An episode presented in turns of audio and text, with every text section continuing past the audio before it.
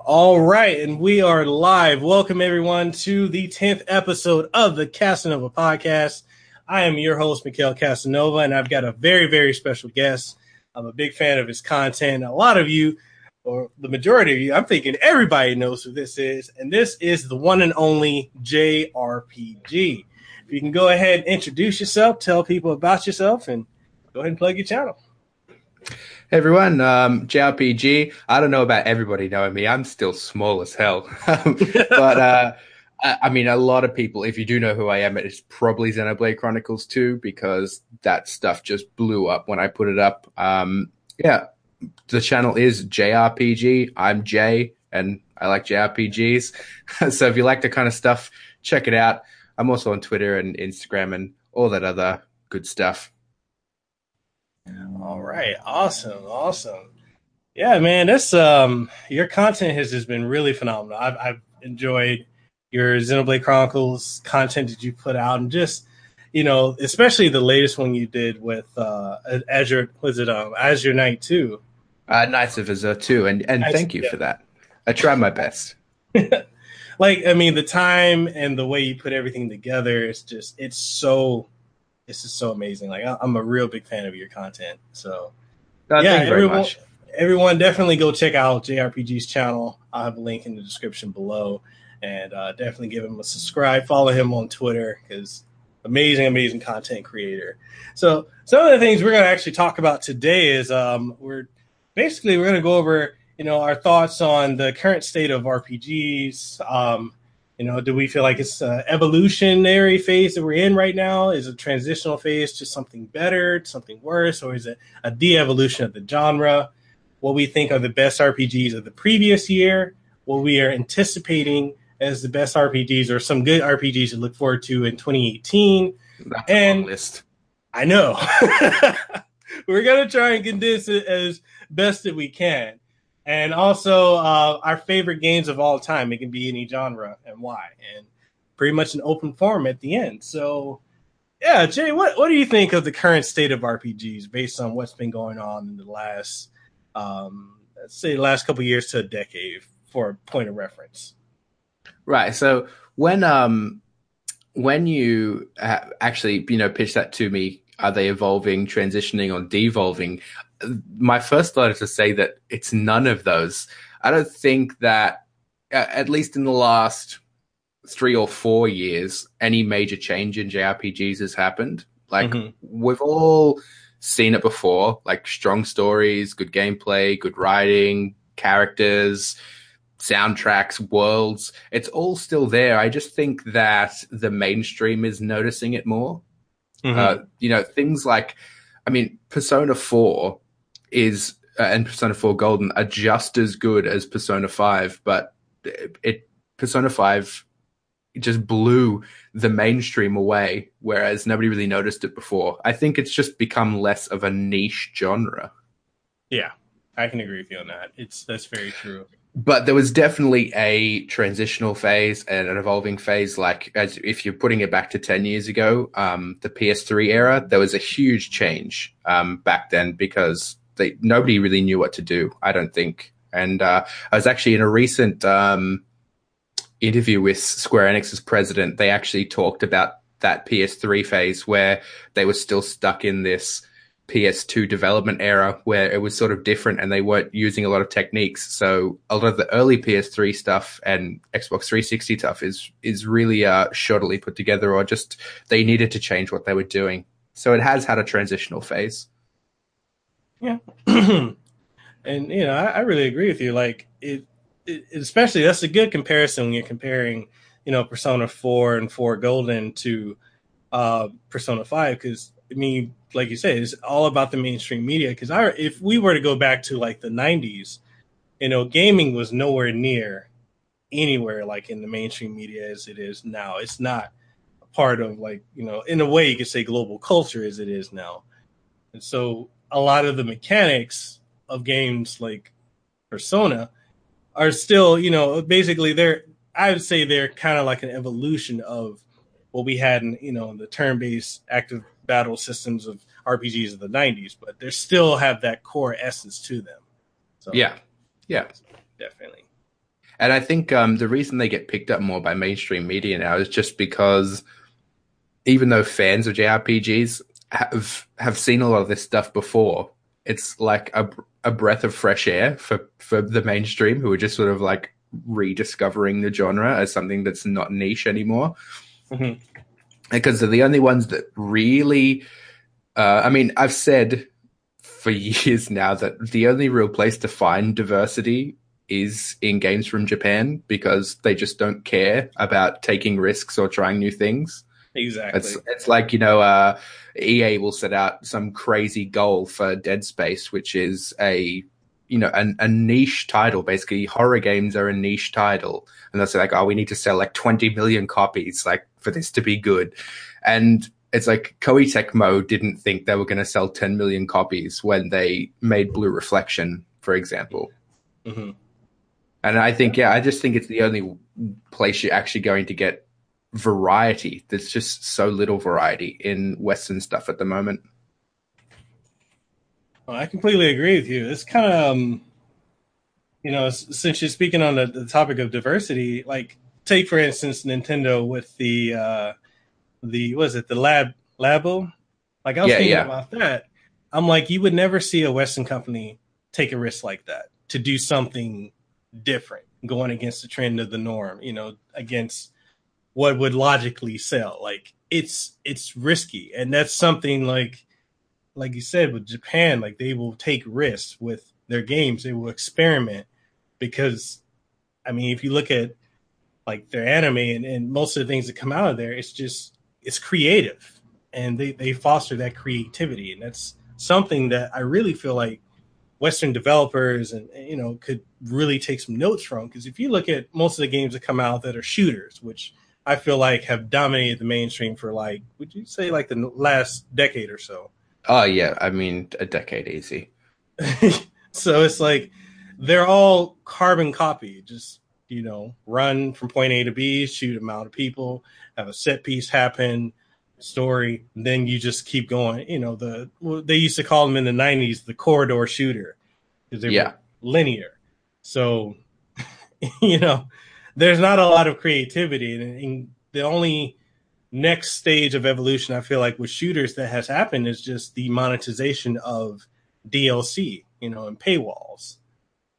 Yeah, I think um, that's exactly right. Like the the only real change with shooters has been, um, you know, people finally jumped on the TF2 bandwagon and started making hero based shooters. That's probably about the only change, really. Um, and I guess now we've got the battle royale shooter, which is making a huge thing. But yeah, there's very few shooter stuff. I mean, the way I look at it is that in the West, a developer or you know a writer or somebody will come up with an idea and they'll have a vision and then they take it to the publisher who's EA or Warner Brothers or Activision and then and then that publisher will say you need to do these things and it's like a cookie cutter starter set you know like it'll be oh mm-hmm. you want to make this game? Well no it has to be open world and it has to have towers and it has to have these things and then or oh no you want to make this game? It has to be a shooter and it has to have this and this and this. Whereas like in japan a developer will just come up with something and then they'll just make it and the publisher will be fine with it no, I completely agree with you. I mean, think about if you were to say if someone were to come up with the idea of a game like uh, say Chrono Cross or you know or Xenogears as a Western studio, I don't think with the concept or even using things like multiverse theory or you know Freudism as like those kind of games used, I don't think in a Western market, like a company like EA would even take that risk because it's like we're not going to make money off of that. Like, no, absolutely not. Never. It's like when I look at like Ubisoft's um, game library, like compared to what they used to do, they used to take a lot of risks. Um, yeah. Back in the GameCube era, they made like just random RPGs, like Evolution Worlds. Um, they made a lot of that stuff, and now it's just like Ubisoft just makes open world games and they make South Park, which is like the furthest thing from a risk ever. yeah. but it's just like it seems that everything that Ubisoft has to make now, they'll get an idea, they'll do something, and then it's like, oh, it has to be open world because you know Assassin's Creed was really big before, and so we have to make everything like Assassin's Creed now. Yeah, and that's the thing that really throws me off with Assassin's Creed is I remember when it first came out, it was such a it was such a unique, you know, concept. And it really it took from the Prince of Persia like style of exploration of, of you know climbing and freedom of exploration in a sense, and just took it to a whole new level. There wasn't anything like it. And then they, in my opinion, I feel like they kind of bastardized it by it went from one to two to I feel like two had like three different game variations on it. It was two, then uh, what was it? Uh, Brotherhood and Revelations, and then they went yeah. to three, and then they did four, and then they dropped the number system out to four, and it's just been a yearly thing up until last year's uh, Origins. Yeah. So, it's uh, like I did a count. I think I did like a rundown a couple of years ago where I had a look, and there were like m- there were almost as many Assassin's Creed games in you know like the seven years or something that it's existed than there are uh, Legend of Zelda games, which has existed since 1987. And Seriously? like, it's always crazy that people always jump on Nintendo for doing the same thing. And it's like, guys, there is like so much worse nowadays. Have a look at Forza. There is way more Forzas this generation than there are Zeldas or Marios. That's very true. Uh, wow, that's crazy. I didn't even know that there's more Assassin's there are so many Assassin's Creed games. There are like 30 something, like including side games. Um, and I didn't include m- mobile games in that, I don't believe. Um, but yeah, there was so many and I was going through the list and, uh, I think Zelda comes out ahead because of re-releases like, um, Wind Waker to Wind Waker HD and that kind of thing. Oh, okay. I was say, wow, that, that's, that's kind of insane to think about. Oh, goodness, like, I, wow, you, you kind of blew my mind with that. I didn't even.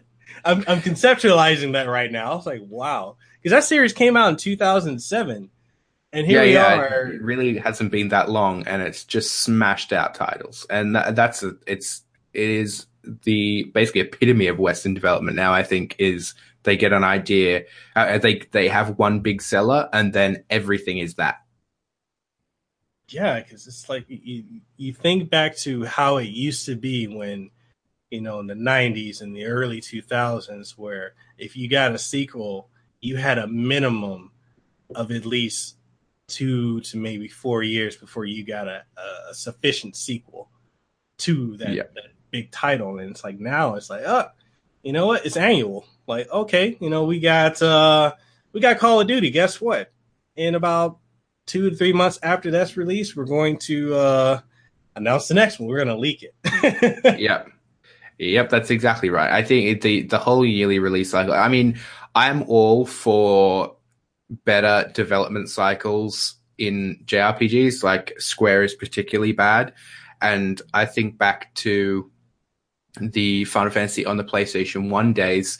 Final Fantasy Seven to Final Fantasy Eight to Final Fantasy Nine was all in like a three and a half year period. And they're all vastly different games, creative wise. And now, I mean, we went from Final Fantasy 13 to 13 2, which took like two and a half years or something like that, then to Lightning Returns, which was quite short and not much like a Final Fantasy. And then Final Fantasy 15, as we know, was like 15 years or something. So I'm all for better development cycles, but back in the that Final Fantasy period when they were doing that, they just did it smartly, as if they had a different director for each game and they were all sort of in development at the same time because you don't need an entire development team on a game all the time. There are like scenario writers and stuff like that that are only needed for short amount short amount of time. So you can do that in a smart way. But um it just seems like in the West, it's like it has to be out next year or or bust. I would like to see game development cut down to say two years, two or three. I can't understand how it takes six or seven years or more to develop a game. Yeah, especially with the advancements in technology, it, it definitely, you know, it should not take that long. Yes, it's it's a square thing though. They're still stuck in that thing of we have to use our own engine built from scratch, and it has to be new for every single game. I mean, they are coming round to that, you know, with the Unreal Engine and stuff. Um, yeah. And but it took them way too long to realize that. So, like speaking of Final Fantasy, um, as someone who's played, I've played almost all of the Final Fantasies. The only ones I haven't played, only one I haven't played actually, is Eleven, and it's just because when that came out, uh, I didn't have uh, where I was living. I was living in Memphis, Tennessee. I didn't have the internet uh, at home to be able to play it. So uh, I know it's you know this came out on the 360 at the time, you know, a couple years down the road. I just never had any interest in it at that point, but I feel like as a series, and I've heard um, uh, no, Nobuhiro, uh, was it um, Nobuo Uematsu? He had stated before that he felt that the Final Fantasy series should have stopped when um oh god i'm, I'm forgetting his name. Sakaguchi left? Yeah yeah. He feels like it should have stopped because the quality went down. Like yeah. do you, do you agree with that?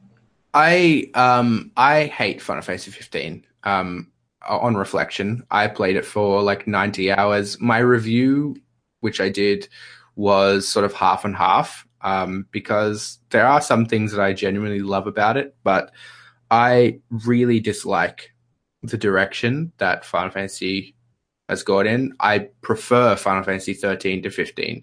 I prefer Final Fantasy 8, which I hate, to Final Fantasy 15.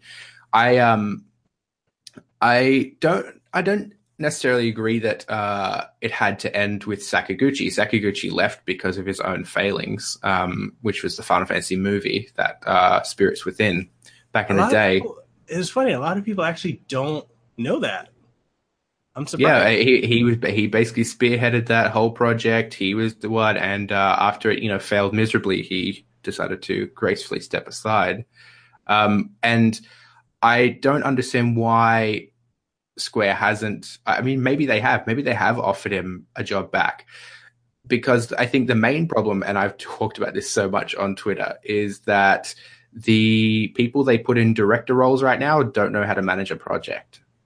I mean, uh, Nomura, who is the director of Kingdom Hearts and was also the failed director on about uh, on at least two Final Fantasy projects now because he takes way too long to get anything out, and that's something that um that I think upper management should be looking at. Like, why does it? Why can and I I I feel so bad for forgetting his name. Why can the director of Final Fantasy 14 make make basically make an entire MMO from scratch while supporting another MMO in like under two years, but it takes someone like Nomura 10 years of just flailing around to not even get Final Fantasy 15 half done.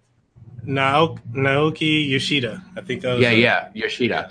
Um, there's uh, there's such a good documentary on YouTube um, for Final Fantasy 14 with interviews with him, and um, it's so good. It goes for like two an hour, maybe two hours. Um, but I watched that and it's so good to see his perspective on it. And uh, he was pretty candid and said that there are still things within Square that need to change. He was like, "We've made some changes and it's good, but we still have to do more." And it's just true. I I don't understand how Nomura keeps getting these roles because he's just proven himself for all time to be a brilliant, brilliant character designer, like one of the best, I think, in the industry. But when he's given that direct role, that like management role, everything mm-hmm. just seems to fall apart. Back in that era where I was talking about the Final Fantasies, how we basically got seven, eight, and nine every each year, and they're all high quality games that are completely different. Uh, that during that era, we basically had Kingdom Hearts and then it was like five years until we got Kingdom Hearts 2, which Nomura is the director for both of those games. Yeah. So we're in the same sort of era, but he's just never been able to time manage a project with any kind of uh, efficiency. But yet he keeps getting these roles, and uh, the, the I, am going to stop uh, ragging on Nomura in a second, but it's like no, after, go ahead, go ahead. after he was taken off, uh, after he was taken off Final Fantasy 15, and um, God, I can't remember his name either. I think I put it out of my mind, the new Final Fantasy 15 director. But uh, Nomura was taken off that. And then straight away, he was given the director role, obviously, for Kingdom Hearts 3 and also for the Final Fantasy 7 HD remake. And at the same time, and. I, I just think, yeah, yeah. Uh, but I just think so you've taken a director who's pretty much proven to not have any time management skills and putting on two of the biggest video game projects of all time at the same time i just don't understand like an, a really good director would struggle to time manage those two projects and thankfully they did take him off final fantasy VII hd as director but it's just i don't understand why i i cannot understand what goes through their heads yeah i I don't I don't understand it either because it's when I look at the style of Nomura, like I like some of his character designs, but he's he's a really good character designer. Like he did a lot of uh, uh he did uh, some of the designs in Xenoblade Chronicles 2. Um, I really like everything that he designs character wise, but man, he he does not know any kind of time management skill I don't, he does not know how to manage a team from everything that's been shown. Very, very true. And then, too, as far as like being a scenario writer, like I feel like, and I'm probably gonna upset a lot of fans of Kingdom Hearts. Um, I know it has a very, very, very almost impenetrable lore. Uh, it's a yeah, it's a, a convoluted mess. It, it really no is. About it. It's it's compelling Kingdom Hearts is compelling to me, but I barely understand anything. Exactly. Like what Okay, so I've played every single game and there's no way I would be able to explain what's actually going on because I feel like when I play Kingdom Hearts 1, I felt like that could have been its own like you know, it it, it was it could have been one and done in a way. Yeah. it was it was so simplistic in a way like in a way you could say okay that makes sense. Even some parts of chain of memories were like okay that makes sense. Two okay i, I can understand that. But then now that we've gone to like we went in the past with uh uh what, what was that one? Kingdom hearts oh god i'm, I'm forgetting i can never remember their names either. I, I mean i can i just i remember their some of their names but i don't know what they do like 358 slash two days or something and and uh, birth by sleep and i yeah. i just I remember all these crazy names but i don't, don't can't even picture what they are. It's like when i you know when they st- when they threw in time travel and multiverse, I'm kind of like, okay, this is almost as convoluted. And I actually like Final Fantasy VIII, but Final Fantasy VIII's story with Ultimecia and time travel to me, like when you you look at the fact that it's just an infinite time loop, it makes no sense. And so when I'm thinking about Kingdom Hearts, I'm like, now that they've you know introduced time travel and multiverse, I'm like, it doesn't make sense and then you're pulling in all these other series into it. It's like, oh, where are you going with this? yeah, well, I, we already know that for Kingdom Hearts 3, apparently the Toy Story section is Toy Story canon, as in, like, between Toy Story 2 and 3, in Disney Universe Toy Story canon, apparently Buzz and the rest of them, like, went off and helped some really? random anime characters. Yeah, it's actually going to be canon which wow. is hilarious to me. It's hilarious because there's no way that that happened. Goodness, I didn't. okay. yeah, so there we go. So that'll it'll uh after we play this Kingdom Hearts game, it might change your opinion of Toy Story. Wow. I, don't like I, I swear people who are watching who are fans of or you know whoever's listening that's fans of Kingdom Hearts I'm not trying to rag on it. It's just it's really I mean it, it, it's it's it's a convoluted mess. Like yeah. there's no way you can really sit down and explain this. Like okay for instance my wife is a gamer too. She's almost as hardcore of a gamer as I am. She loves RPGs and she loves fighting games and anything with a really deep lore. So when she wanted to get into Kingdom Hearts, I sat her down with a 20 minute video that did kind of like a a synopsis synopsis of everything. And we were, I swear, seven minutes into the video. And she was like, I'm good. I don't want to play yeah, I love Kingdom Hearts. Like, don't get me wrong, but yeah, it is. It's a huge mess. It's a huge mess. Yeah, like gameplay is fine. I love the gameplay. I love the characters. I love the the the artistic style of it. It's just I, the story. yeah, and I mean that's why I play RPGs. Uh, a JRPG, sorry, is story. That's uh, it's why you know. So you like Final Fantasy VIII, um, but I don't because uh, I just don't like the story, and it's the same reason why a great classic, you know, one of the most beloved Final Fantasies of all time is Final Fantasy X. It doesn't really do much for me. Um, I'm just not interested in that story very much. Mm-hmm. And then the whole then they tried to tie it to Final Fantasy VII. I'm like, why? Like, yeah, exactly. Why? but also, I mean, I, I'm a huge so it's it's story and characters for me. I find it really hard to you know really love a game if I don't get attached to at least one character in, in a strong way, and um, and I'm a huge lover of villains, evil guys, you know, the anti-hero. And so for the villain for the majority of Final Fantasy X to be a sentient giant black shark fin, I it's just such a disappointment.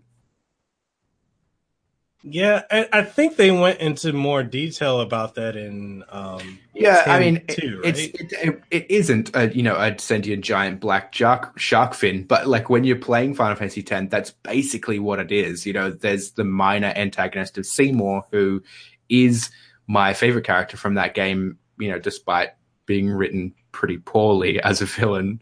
Um, but yeah, I mean, it's it's I I hate the idea that you need to, you know, like uh, things should stand up on their own merit. And like when you're playing Final Fantasy X, for majority of the time, the only thing that the, the characters are scared of is sin, which is all we see is just a giant black blob in the sea. It's not a good villain, and yeah, you know it comes full circle eventually, but it's it's just not. Uh, I I don't find it interesting. Yeah, and I think too, um, because I'm going to admit this, and a lot of people are probably going to be shocked to hear this from me. I did not play 10 2 because I came off of 10. I played 10 back when I was, oh God, how old was I? I think I was 13 or 12 or something when I played it. And I loved, I loved at the time because I was going from Final Fantasy to Final Fantasy to Final Fantasy. I, I started off with one, and, and, that was the last one I played at that time was ten, and I'm like, I'm, I'm loving it. But yeah, I couldn't like when I saw the commercials for it with the way that ten ended. I was like, okay, I'm heartbroken. Like that's one of the games where I actually cried over. And then when I saw and you know was at the time I was watching like I was reading Game Informer and, and uh, EGM magazine, and they were talking about uh, the next one 10-2, and they're like, oh, Titus is, you know, he's he's not. How do you? Okay, I'm gonna segue out of that for a second. is it Titus or Titus? I'm confused. Uh, I always say Titus, but um, I think that it's Titus for some reason. I feel like that it's by that, but I, I mean the I always say Titus because it just makes sense with the whole Final Fantasy naming scheme. You know, they're named after you know some sort of weather event or some kind of thing like that. Squall, cloud. It doesn't make any sense for it to be Titus To me, yeah. should be Titus because obviously it's based off the tide. Yeah, because even in um King, well, in Kingdom Hearts one, they said Titus. In Kingdom Hearts two, they said Tidus, and I believe in the the Dissidia games, it kind of flip flop back and forth. Mm. And I was like, yeah, what? He'll always be Tidus to me. Yeah, same here. Um, but you know, back to my original point where I was saying I didn't play like I at the end of ten, I was just emotionally just done. I'm like, I'm I'm I feel so bad for Yuna. You know, she got she doesn't get to live with the man she fell in love with, and it, it's okay. It she's a pop star now. Yeah, and then when they when they showed that, I was like, wait, what? You mean all that we went through in 10, now we're doing Charlie's Angels pop star. And not to sound like sexist or anything like that, because I'm not. It just that premise turned me off after such an emotional journey in 10. So I didn't touch 10 2, but a lot of people have told me, Oh, you gotta play it. It's amazing. The story gets really good. It you know, it yeah, I mean, the the problem is um, that it's called Ten Two. I think because uh, uh, it it's a really good game on its own merits, and um, you know, with a with a little bit of uh, writing, tweaking, and new characters, it could have been an entire Final Fantasy, you know, a, a brand new entry. Didn't have to be 10 2. I think that's the problem because 10 is so beloved. Um, I say I, am I'm, I'm not a huge fan, but I know how loved Final Fantasy X is, and uh, to have Final Fantasy X to sort of attached to that is it's strange. It is really odd. Yeah, that that's very true. Um, it it just and that was the first game to start this whole sequel theme that's been going yeah. on with Square and I don't feel like they've been very good at making sequels. Like if we were to even if we were to talk about Final Fantasy 13, when I originally played that, I was like, okay, this is very very linear, but I, I didn't mind it. It was not. It's still not one of my. uh It was not. I, I, don't favorites. hate 13 at all. I I, yeah. uh, I quite like 13. Yeah, like I I had a good time with 13, but then when it went to the part where it got you know like we had the 13 2 and then we had lightning returns like i felt like the way that 13 ended it, it could have been done. Yes yes.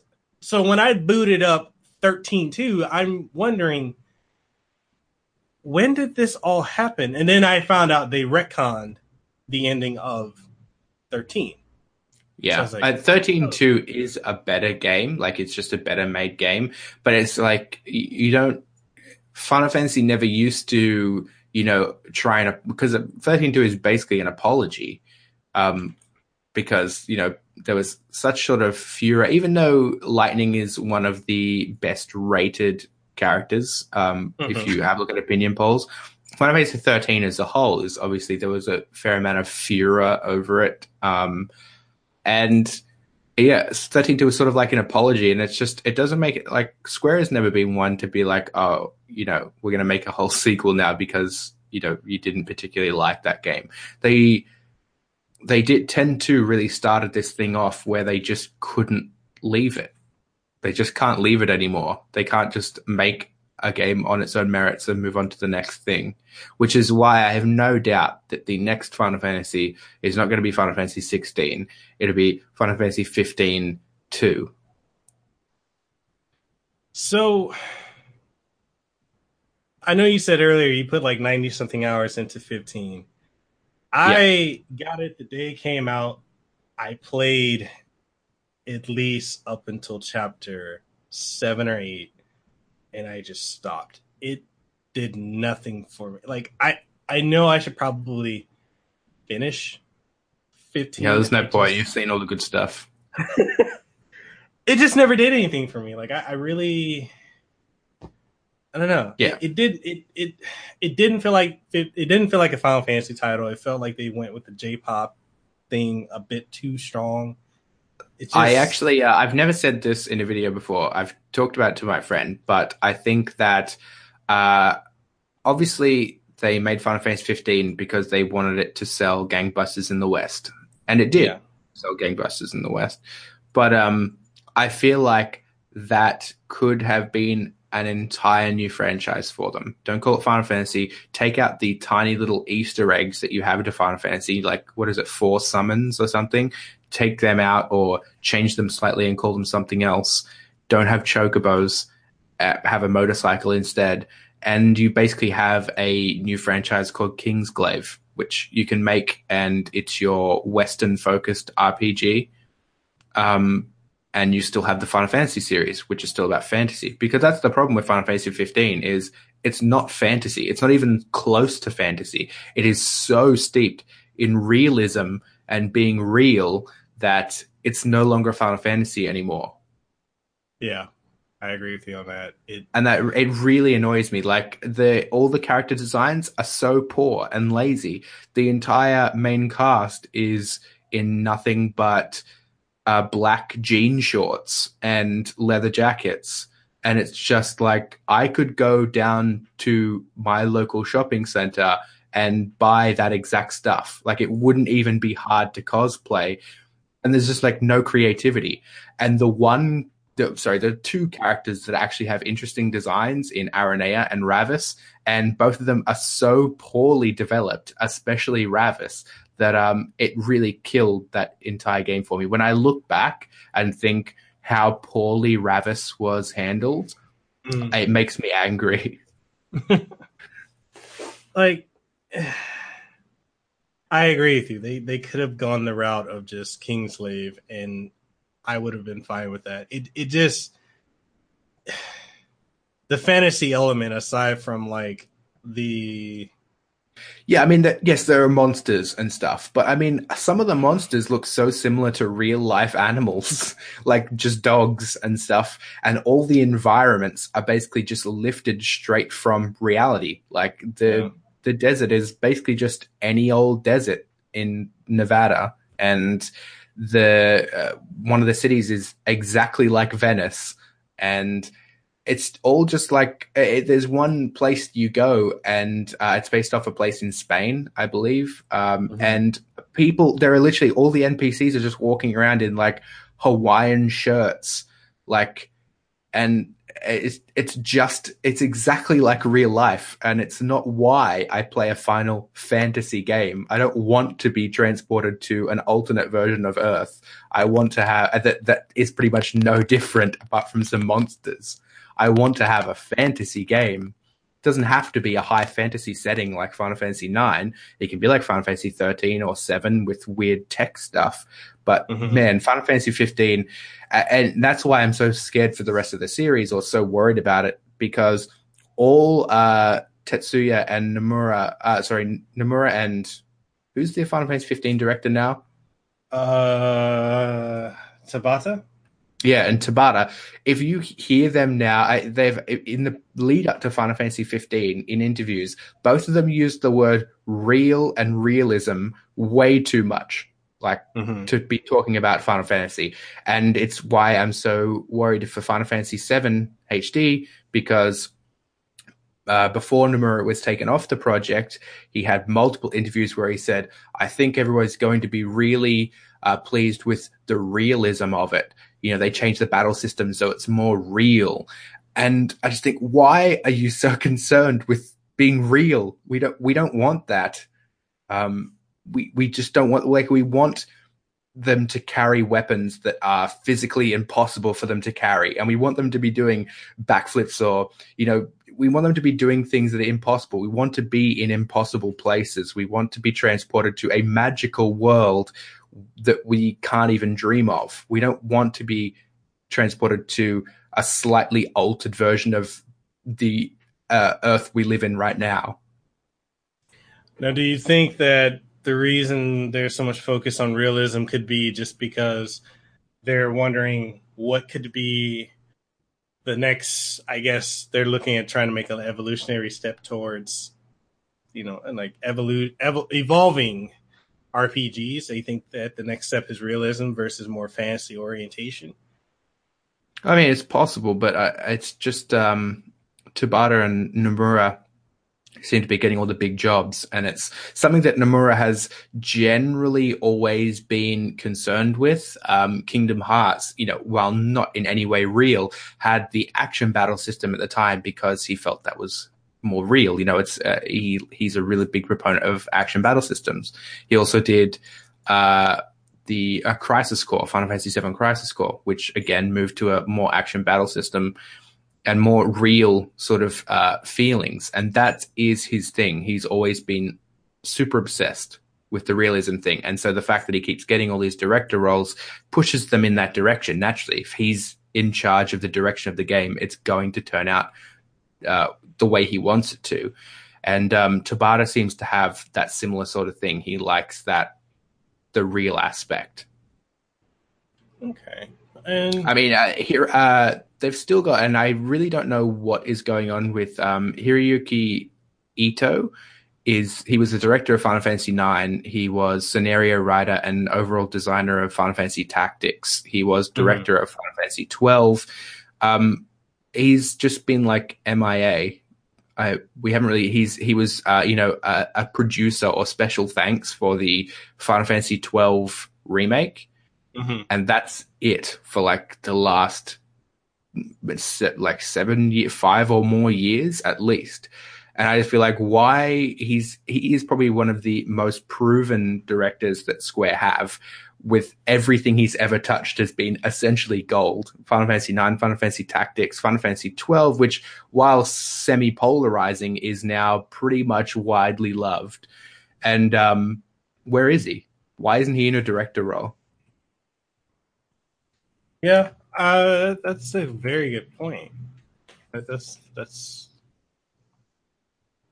now that I'm thinking about, it, yeah, that's very good because Final Fantasy IX is amazing, and yeah, I Final also, Fantasy IX is one of my favorite games of all time. I also feel like Final Fantasy IX never got the love, you know, or adoration that it, it could have because it came out. Yeah, it came out towards the end of the PlayStation uh, life cycle yeah, it was in that transitional phase where we're looking at stuff that came out around the same time with better looking graphics. Like, I believe the same time the Final Fantasy Nine came out, we had Evolution One on the Dreamcast. It looked phenomenally better. It may not have been better story wise over and all, but you know, it looked smoother. It was more realistic in the sense of high. Well, not realistic. It was more high def looking than Nine yeah. was. And you had at the same time coming out as that, you also had um, Time Stalkers on the Sega Dreamcast, which I feel like was a very, very poor follow up to uh, Land and Lady Stalker.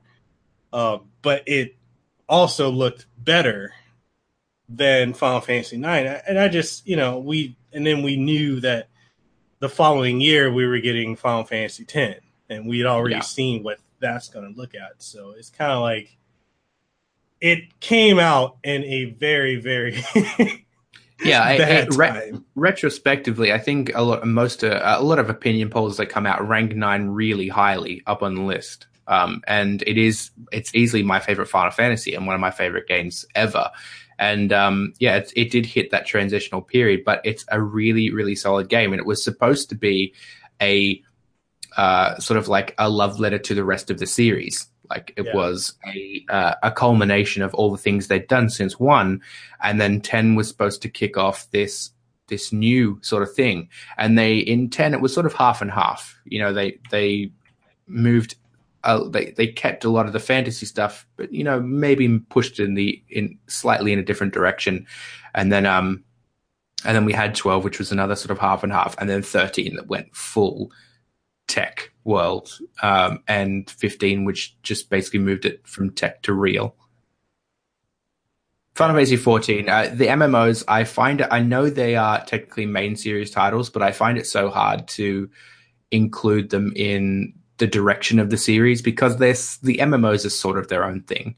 I think uh, they're not the directors and people who design those games aren't too worried about the direction of the main series. Yeah, I, I definitely agree with that. Now I know people have brought this up in the in the comment section or the chat, and I want to get your opinion on it because I feel like, or I'm, I'm actually let me take that back. So, people f- have stated in the chat that Lost Odyssey was better than Final Fantasy 15. Yeah, absolutely. I would go. I would go so far as to say Lost Odyssey was better than Final Fantasy 13 narrative yeah. wise. Yeah, I absolutely agree. And I mean, it was it was basically the Final Fantasy. It, it was basically Final Fantasy. I yeah. mean, that's that's what Lost Odyssey was. it was Sakaguchi um, doing his thing, um, just for a different company. And I feel like them putting that on the Xbox was kind of like sending it, sending it off to die in a way because it was amazing. Yeah, and don't even get me started on that whole Xbox thing because it's bullshit that uh, Microsoft haven't even attempted to put half that stuff on backwards compatibility. And I know Lost Odyssey is now, and so is Blue Dragon, but like, where is Tales of Vesperia? And where oh is oh uh, where is Infin- Infinite Undiscovery? Where is Magna Carta 2? All of these games are literally exclusive to the Xbox 360, as in they can't be played anywhere else. And um, it's crazy that they're like, oh yeah, let's make like Fallout 3 available on backwards compatibility. It's like, why? We can play that like everywhere. We can play that PS3, we can play that PC, we can play that Xbox. Like, it, it's so annoying that I have to have an Xbox 360 around just so I can play like just so I have the opportunity to play four games. And uh, Power Level Amy in the chat brought up Eternal Sonata. Yeah, well, Eternal Sonata um, came out on PS3, and it's a vastly superior version. really? But um, PS3? Yeah. Oh, I need to try it then. I didn't know. Yeah, they um they it's you know it's it was semi like because uh, Tales of Vesperia also came out on the PlayStation 3, but it never got localized. And basically, all of those games, apart from Infinite Undiscovery and Magna Carta 2, I believe, were made into PS3 games that had better stuff. Yeah, because Tales of Vesperia on the PS3 in Japan, you had it gave. I think you were able to play as Flynn in that one. Yeah, and, and it, the extra content, and yeah, it was a vastly superior game, and that's yeah, they, they never even thought about localizing it for some reason. Vesperia remains one of the highest selling games in the Tales franchise, and it's crazy to me that they haven't even thought to bring it to backwards compatibility. Yeah, I don't, I don't at all get that. Like that's, and I'm not gonna lie, that's my favorite of the Tales series. Was I just loved Yuri, you know? That's, I hated that, the gameplay. I thought it was really? so slow. Yeah, so Even slow. Mm, it did get better. It did get better, but Vesperia ranks. Mm, it's not in my top five. Oh, interesting. But I'm oh. way. I'm not. I'm not uh, a normal Tales fan. I Tales is my favorite video game series, and uh, but I'm so far outside from what uh, people would normally expect. So would you say that uh, Tales of the Abyss was the best then? No. That's probably five. Wow. Okay. We got to delve into this because people probably going to want to know. What's your thoughts? Tales games, top uh, five. top five, um, Xillia, uh, Symphonia, Symphonia gets by on a lot of nostalgia though, but I think that is still one of the strongest stories in the series. Yeah, um, made a lot of turns that were unexpected at the time, cliched yeah. or not. Yeah, yeah. Uh, I think uh, Symphonia had a really amazing story to tell, but Xillia was. Uh, uh, this is something like Berseria, um, which I would. Um, I, I, would actually put Berseria as number five and Abyss as number three. I was maybe being a little bit harsh on it. um, but uh, Berseria was sort of praised for this, you know, like, oh, it's a, you know, it's a new direction, or it's, it's a rebirth of the Tales franchise. But if you go back and look at reviews for Tales of Xillia, there was a better reception for that than there was for Berseria. Hmm. And uh, I think Xillia is like criminally, criminally underrated. And I don't know why nobody thinks of Xillia when they think of Tales. I think that had an incredibly strong story. Um, it, the, all the characters pretty much worked and were really well written. I really love Xillia a lot. I actually have uh, two Tales of Xillia tattoos in Gaius and Agria. Um, I also have Tales of Symphonia tattoos as well. But those are my top two. And then uh, we have Abyss. We have uh. Amazingly, gameplay wise, you know, it made some mistakes in trying to change things, but I think that story and the characters were mostly really solid. Um, and then, yeah, we moved down Vesperia and uh, Xillia to Berseria because I wasn't too thrilled with Berseria. I only really loved Magilou. Ran- very random fact, everyone who's watching or listening. I love Tales of Xillia so much that my youngest daughter's first name is Xillia. No lie. That's awesome. And that is uh, awesome. Estellise from uh, Tales of Vesperia. So my youngest daughter's name, her first name is Xillia Estellise. And a lot of people were like, where did that come from? That's so original. I'm like, yeah, you can't tell I'm a gamer. yeah, well, for uh, for anybody listening, I am I actually legally changed my name in real life um, to Gaius. That's dope. I love. I also that. also changed my last name to Maxwell after the summon spirit. Really cool. Yeah. So yeah, awesome. I that's that's how much I love Tales and uh, more specifically Xillia and um, and Symphonia. Yeah. Um, what are your thoughts on let's say uh, other games like you know Blue Dragon? Do you think that was good? Do you think we need like a sequel to it? And what's the other game? The last game they made, The Last Story. Oh my god. Your hmm. thoughts? Yeah. Uh, so there are two Blue Dragon games. One was on the DS, which you know um, I have actually. That both of them are on my list to be made into um, games you missed. Uh, a, a, games you missed video because Blue Dragon is really cool. It's a really cool, uh, really cool game. Solid. I love that kind of thing. Mm-hmm. Um, I don't know if making another title is worth it. Um, mm-hmm.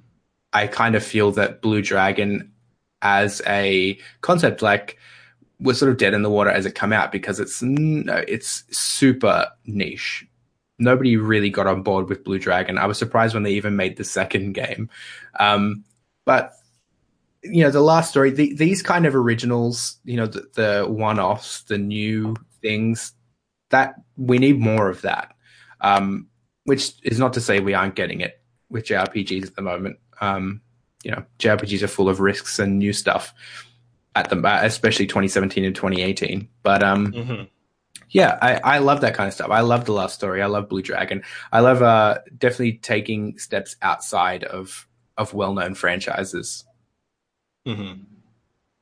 Definitely. I mean, I think I, I fully agree with you. We do need more one offs. And if we were to talk about, say, like the uh, the Xeno series in a way, like Xenoblade Chronicles 1 to Xenoblade Chronicles 2, uh, even though they are direct sequels, if you guys play towards the end, they are in their own way standalone entries. Oh yeah, absolutely. I think uh, you don't, you definitely do not need to have played one to uh, get the full story in Xenoblade Chronicles 2. Like you can play them in any order as well. Yeah. It doesn't matter. You don't have to play one first to play two. You can play two, and then you can find out that twist by playing number one. But either way, if you just play one or the other, I don't think it defeats any purpose of uh, the story. It's just that you get a better understanding of uh, things that are happening at the same time. I guess you know it's it's uh they're standalone stories. Yeah, and um, I think that's what I love about uh, Xenoblade a lot is that each game including X, has essentially been standalone and while similar, also vastly different from each other. Yes, very, very true.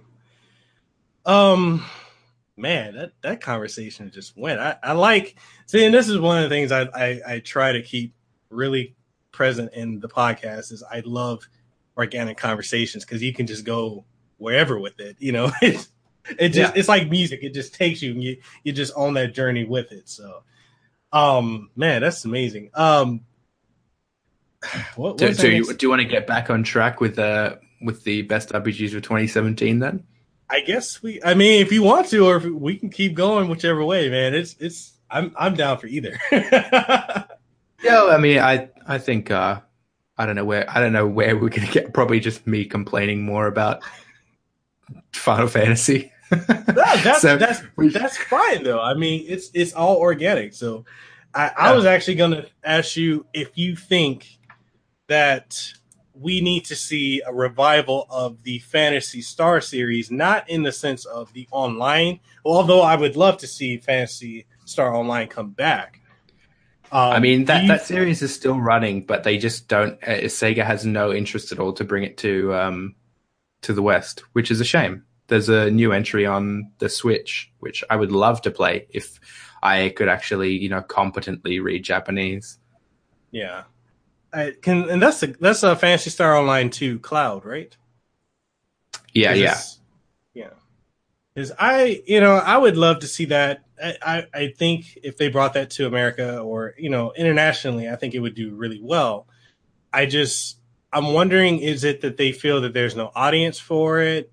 Um, do they feel it's it's too niche? I mean, because- Sega thought that there was an audience for Buddy Sonic whatever that crappy Sonic game they just released was. Oh, Forces. Yeah, they thought there was an audience for that. For I don't think Sega knows what they're doing. I don't know how they keep turning a profit. They somehow do, but um, you know, I mean, I, uh, if you were to be completely honest with Sega, there are some franchises that they could bring back that would make so much money. Please bring back Shenmue in the sense of like a collection of one and two for the modern day audience to be able to play without having if, to emulate it. if they are not working on that, if they are seriously not working on that right now, they are morons, colossal morons. Um, with Shenmue 3, you know, in development with huge crowdfunding uh, support, with huge, just in general excitement around that project. If they aren't working on a one and two remaster, they are morons. Yeah. Like it, it there's no, I mean, with the fact that we have three, which I don't know when three is coming out. I'm not sure if it's this year, if it's it's probably going to be next year. But if, yeah, I don't don't think it'll be this year. I think they have. I think they just said when it's ready, but I feel it'll probably be a 2019 title. Yeah, and it's like if if if anything, I think what they should do because I'm looking at I'm looking at Shenmue the same way I'm looking at Bayonetta, even though those are two entirely different genres and games if I'm looking at it in the sense of we've got three that was announced a month ago. So what they're doing is bringing back a collection with one and two to get you prepared for three. I think yeah. when it comes to uh, Shenmue, they need to do the exact same thing. We need to have a one and two because those one were super phenomenal games. St- storyline, you know, Ryo Hazuki was uh, amazing. That's that quest for the Dragon Mirror. I love it. But Sega, for whatever reason, I mean, Yakuza is a great series too. I'm a fan. Yeah, Yakuza is a, a crazy good series. It's the one thing they do really well, Sega. Yeah, but I'm wondering why can't we have both? Like, why can't they bring back classic series like Phantasy Star to do really well? Or um, what's another series they did? The Landstalker series, which was really good, which was a really good alternative to Zelda. There's so many series that Sega has in, you know, the the bank, as you would say, that they're yeah. just not doing anything with it. They're not the only they're company. Just... Capcom, uh, Capcom with Breath of Fire. God, I would love to see a new Breath of oh, Fire. Dude, we especially after Dragon Quarter. Why? Yeah.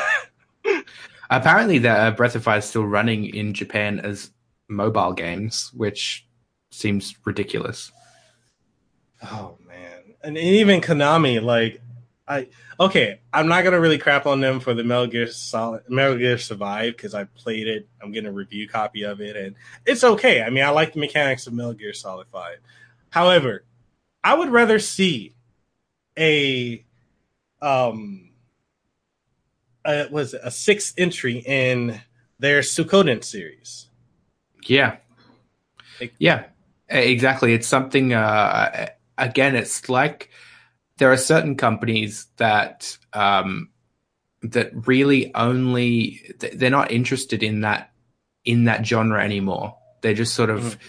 you know, like even uh, you know, Square has they reevaluated after Bravely Default did so well, and then they opened up a bunch more, you know, uh, smaller, different niche JRPG titles, and even the new studio, you know, to run Lost Sphear and um, and I Am Setsuna and also mm-hmm. that new uh, studio they opened up with uh, Hideo Baba from the Tales series um, when mm-hmm. he came over from Bandai.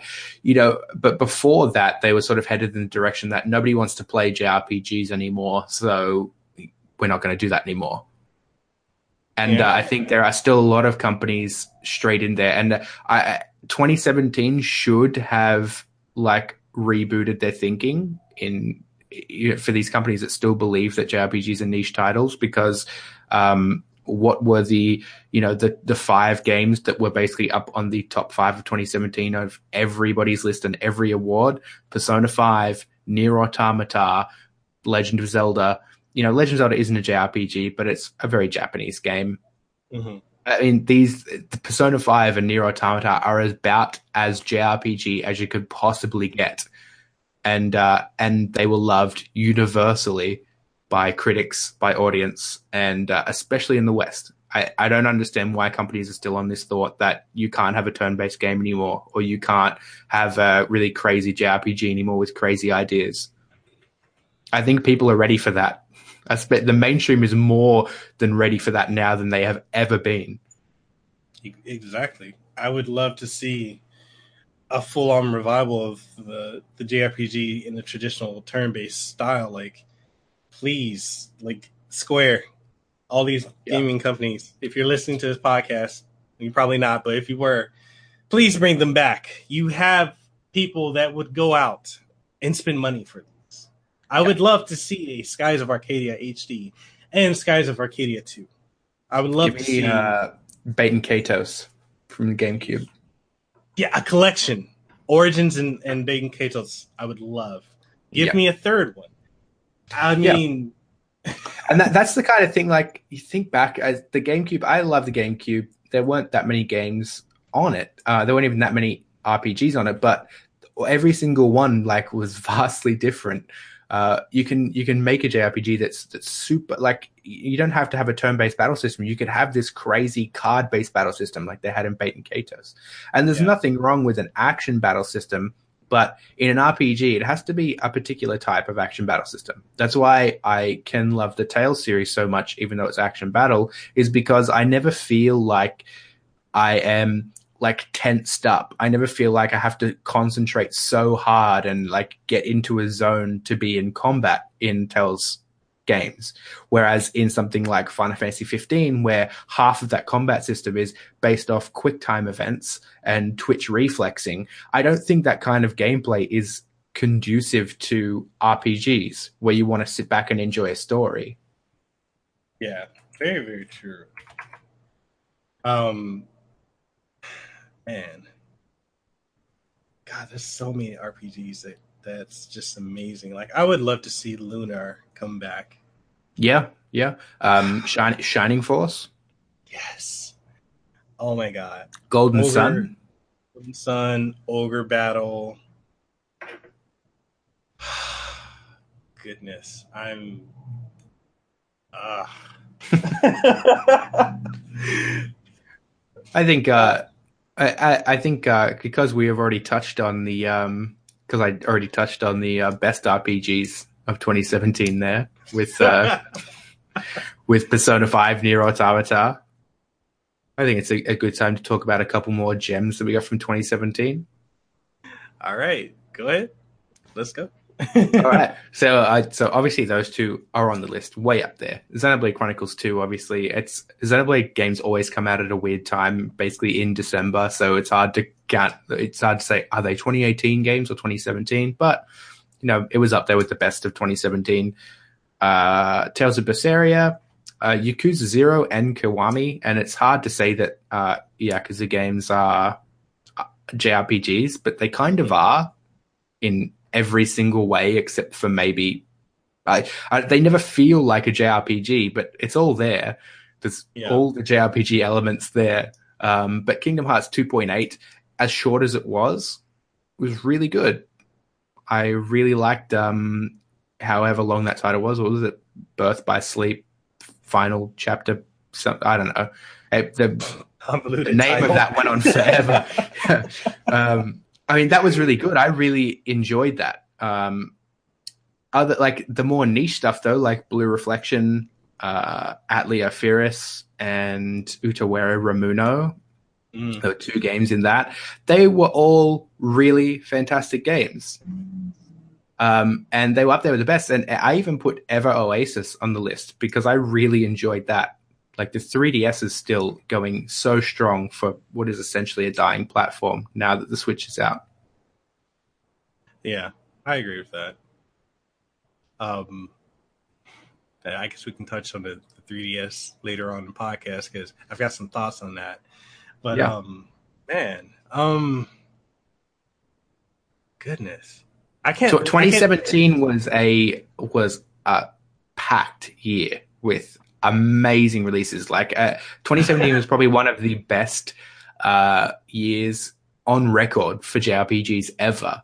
I mean, and even uh, we had Horizon Zero Dawn from the West as well, which I don't think it really broke new ground in terms of Western RPGs. Um, mm-hmm. But I think it was probably one of the best. Um, I certainly would prefer to play Horizon Zero Dawn over uh, Fallout or Skyrim or Assassin's Creed or any of those, uh, you know, uh, open world semi RPGs that uh, that the West pumps out now. Now, would you say, and I know this is completely off topic, but I, because I experienced this problem myself, would you say that it is hard to go back to Horizon Zero Dawn after playing Breath of the Wild? Yes, and uh, more to an more to an extent, um, Xenoblade Chronicles Two as well, because the I, wor- the worlds in the world in Breath of the Wild and the world in Xenoblade Chronicles Two are vastly more interesting.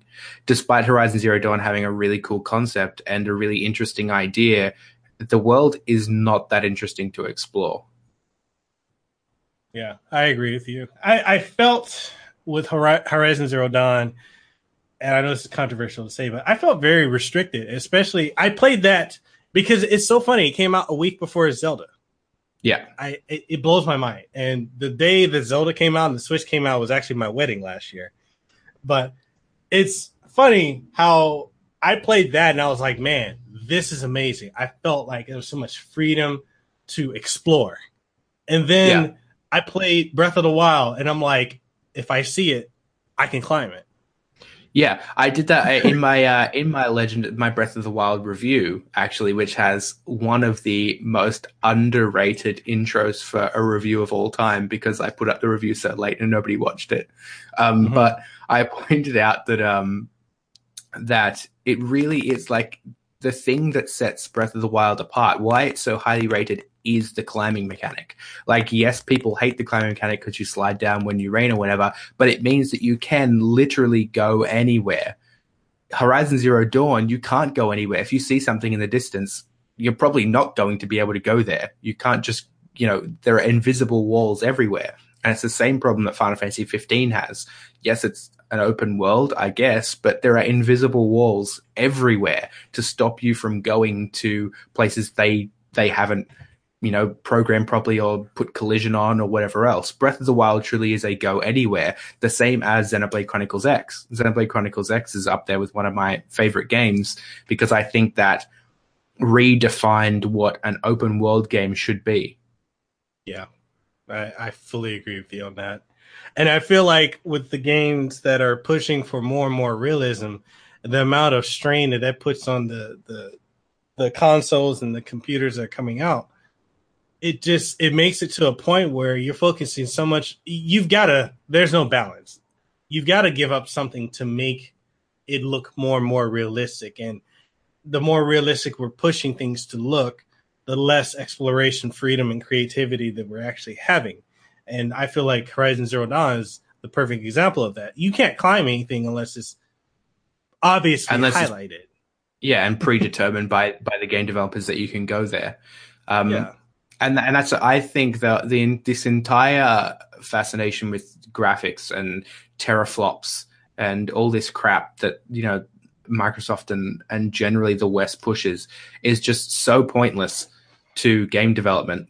Um, we are not at a point yet where where uh, games look photorealistic, and nor are we at a point where we are in full VR with experiences like that. And up until that point, up until the technology reaches that point, I think striving for a realistic, uh, you know, being photorealistic is just pointless because there is never a point where I'm playing a game that I don't know that I'm playing a game.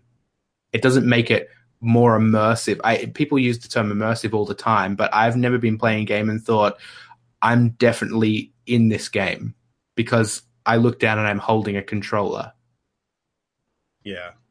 You know, I, if I'm holding a controller, I know full well that what I'm doing is playing a game. So I find it pointless to strive for photorealistic graphics when it's until we get Sword Art Online in real life and we get into pods and attach our brains to crap. It's just pointless to have photorealistic graphics.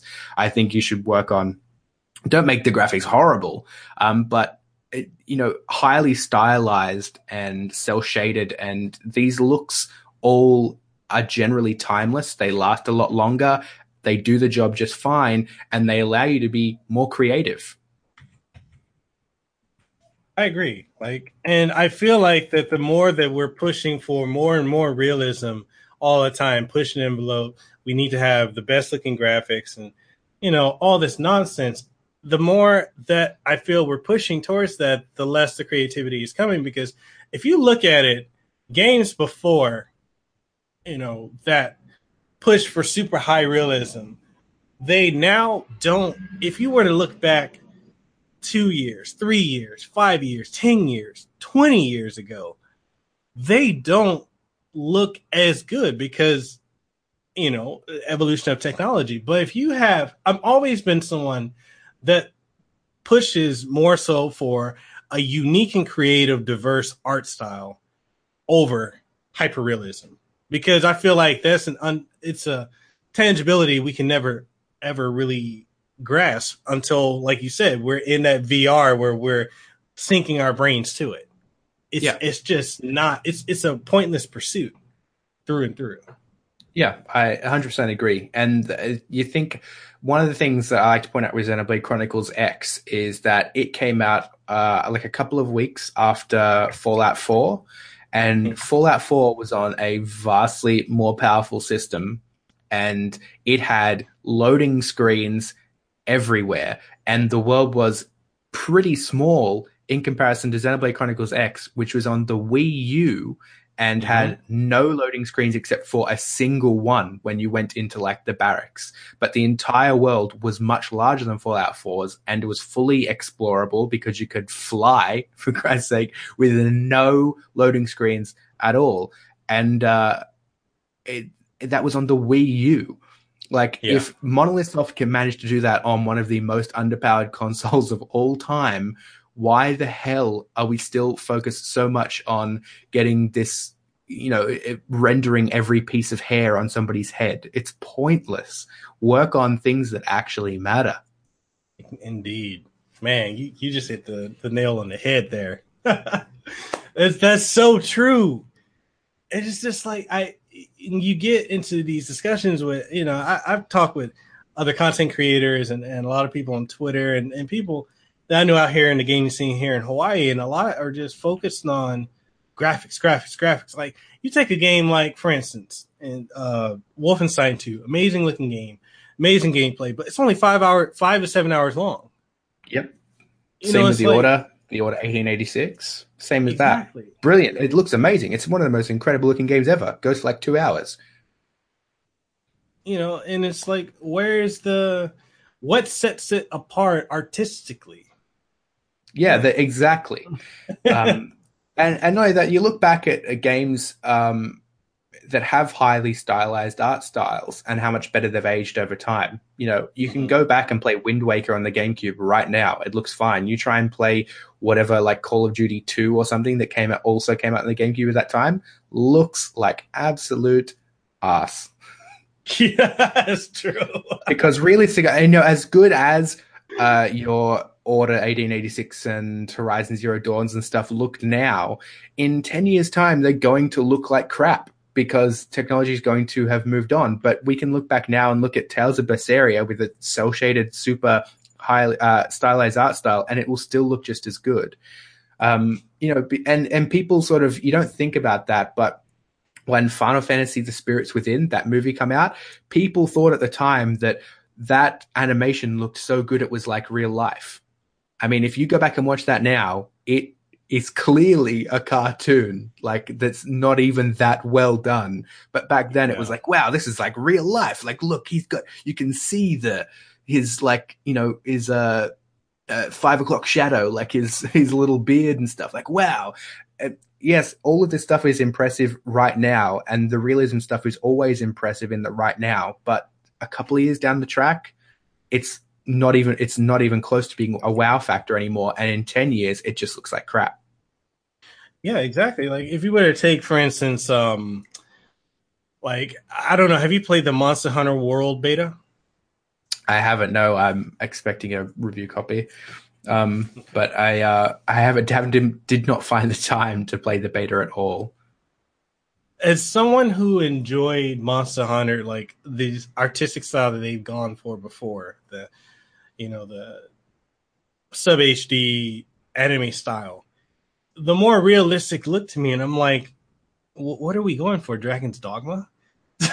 yeah, I mean, what they're going for with Monster Hunter World is to sell big in the West, which Monster Hunter never has. That's basically what World is. And it's just amazing how they've alienated Nintendo fans with that. Yeah, like, because yeah, they didn't. They decided not to localize XX because, I mean, it's it's a Capcom thing. They are um, just obsessed with. I, I don't know. They're more obsessed with with selling uh, in the West right now, so um, that's why. I mean, as somebody said in chat, and Dragon's Dogma is a good game. It is a good game. Um, I think it's better than Skyrim, uh, but that's not saying much because I hate Skyrim. But um, yeah, they, they are. They've Capcom have moved to this this uh, this thinking of they have to sell millions of copies of everything they do in the West, and uh, it's the wrong way of thinking. Oh wow! It's just yeah. I don't. I don't know. Like I, I feel like it, uh, if you really want, we can do a rant on Capcom because I've got some things to say about them.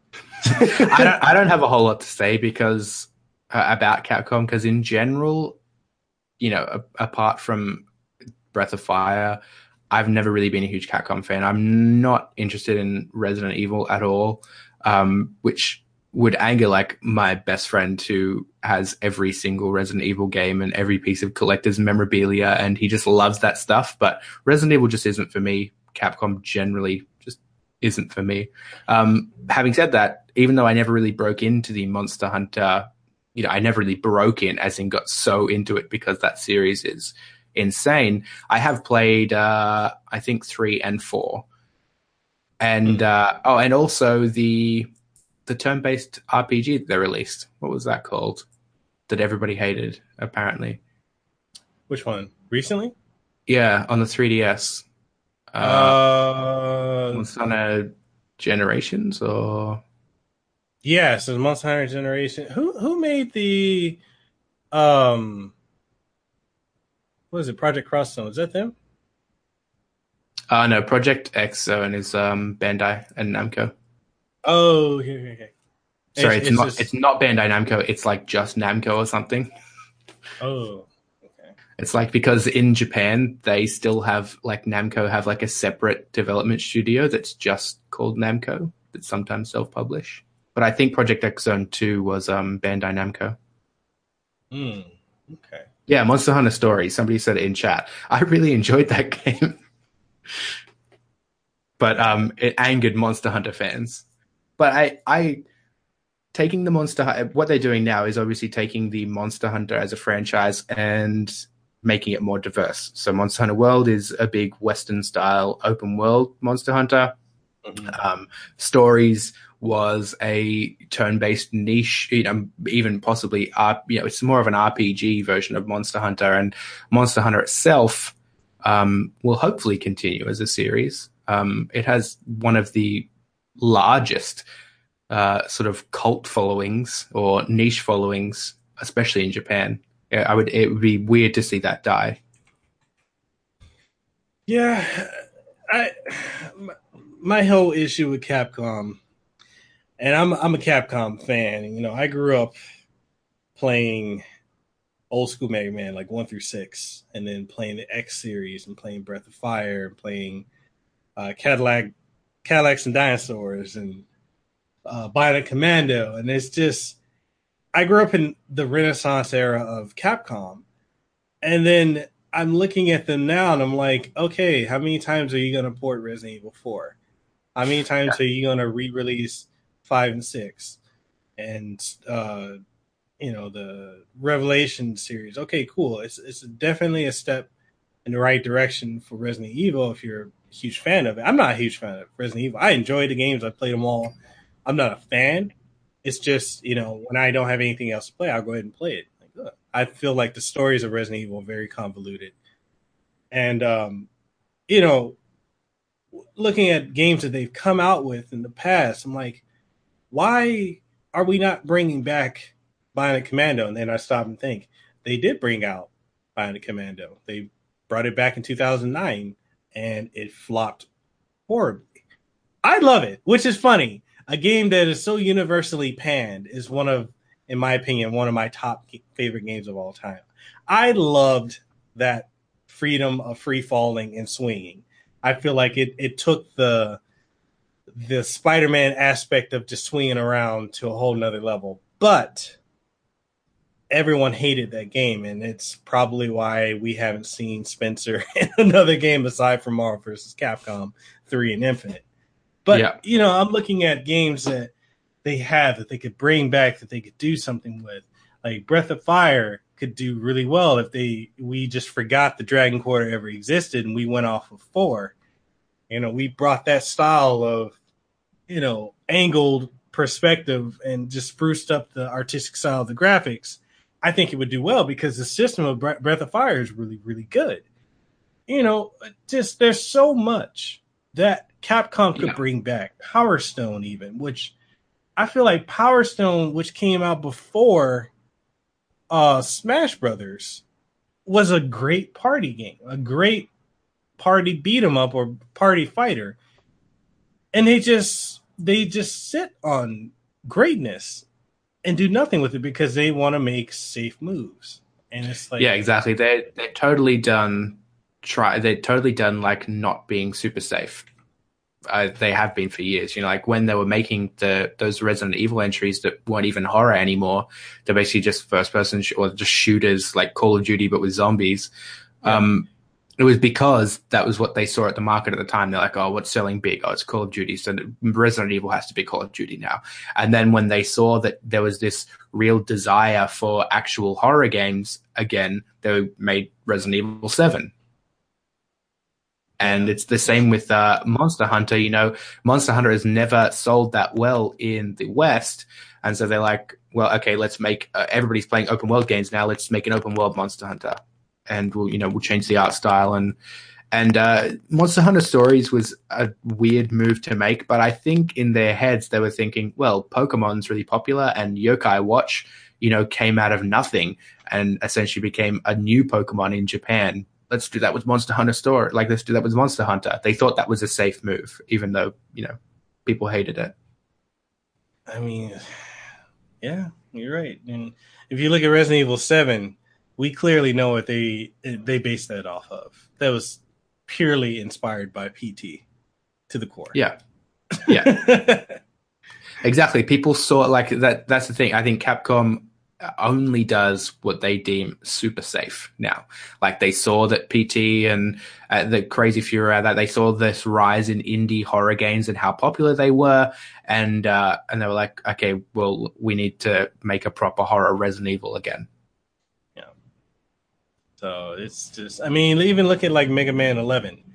They purely made that because Mighty Number no. Nine, which had a lot of hype going into it, a lot of backers, and it flopped they're like, yeah. oh, this is easy money.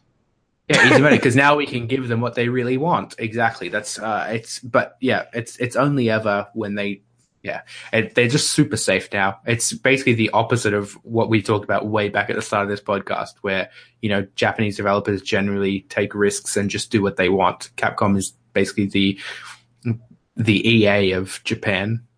Yeah, and and this is I know this is what this was not a topic that we had uh, previously discussed or we said at the beginning of the podcast, but I'm I'm curious to get your input on. Do you think that with the shift in the consoles from sub HD to standard HD to now we're in 1080 to 4K or 1440 and we might even go to 5K and 8K at some point within the next 20 years.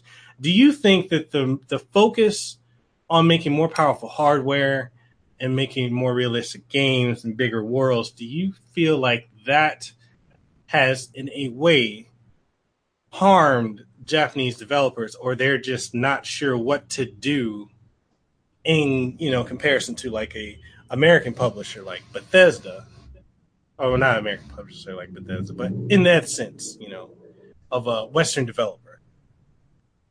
Yeah, I mean, I, I, the problem is that the West is so obsessed with graphics. Um, so when Japanese developers do set out to make a game that they know is going to be localized, so you know they want to localize, it must weigh on their heads. Um, you know uh, that it needs to have decent graphics because it's basically all the West cares about. I mean, I can't believe that even though the Xbox One X isn't doing, you know, amazingly well, but the fact that it is doing as well as it is surprises me because it's, it, I, I don't understand how going from 1080p 30 to 60 FPS to 4K th- to checkerboarded 4K 30 FPS is an amazing leap it's just not like graphics are so not important um, that it's so strange that the West is so obsessed with it.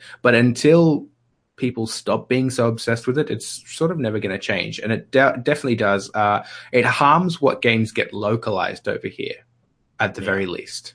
I think Japan does its own thing, and they're happy to do that. But um, uh, you know, compared to the amount of games that do come out over there, the ones that get localized is a fraction, a tiny fraction. There are still uh, entire JRPG series that have, you know, as, as long as long a release list and as long a heritage as um, as you know, like Shin Megami Tensei and and all that that have never seen the light of day outside of Japan. True, and I feel like a lot of people, if you were to talk Shin Megami Tensei a lot of people have no idea what that is, and they wouldn't even know that Persona. Yeah, yeah, they don't even realize that it's Shin Megami Tensei Persona. yeah, Persona is basically a Shin Megami Tensei game, but it's just a different Shin Megami Tensei game. Yeah, and it's been running. I believe the series has been running as long as Final Fantasy, if I'm correct. Yeah, pretty close to. Um, I don't know exactly when that started, but yeah, it's it's pretty damn close. Yeah. And it's like, you know, think of another Japanese series. Um sorry, the bus that went by. I've soundproofed I've soundproofed my room and it's this traffic is oh my god. oh man, I, I love where I live. My condo is amazing, but it's on one of the busiest streets, and no matter what I do, I still hear the traffic. Anyway, Um, you look at a, a, series like Ys from Falcom. That series, yep. which I'm shocked to hear a lot of people are surprised with Ys 8. They're like, oh, you know, the most common thing I'm hearing is it looks like Monster Hunter and Xenoblade Chronicles 2. and I'm like, you know that that series predates both, and Yeah. if we're gonna get technical, it's almost or it is the same age as Zelda. I think it came out a year after Zelda. Yeah, pretty close to. Uh, yeah, it, it's a very long running series. and people have no idea.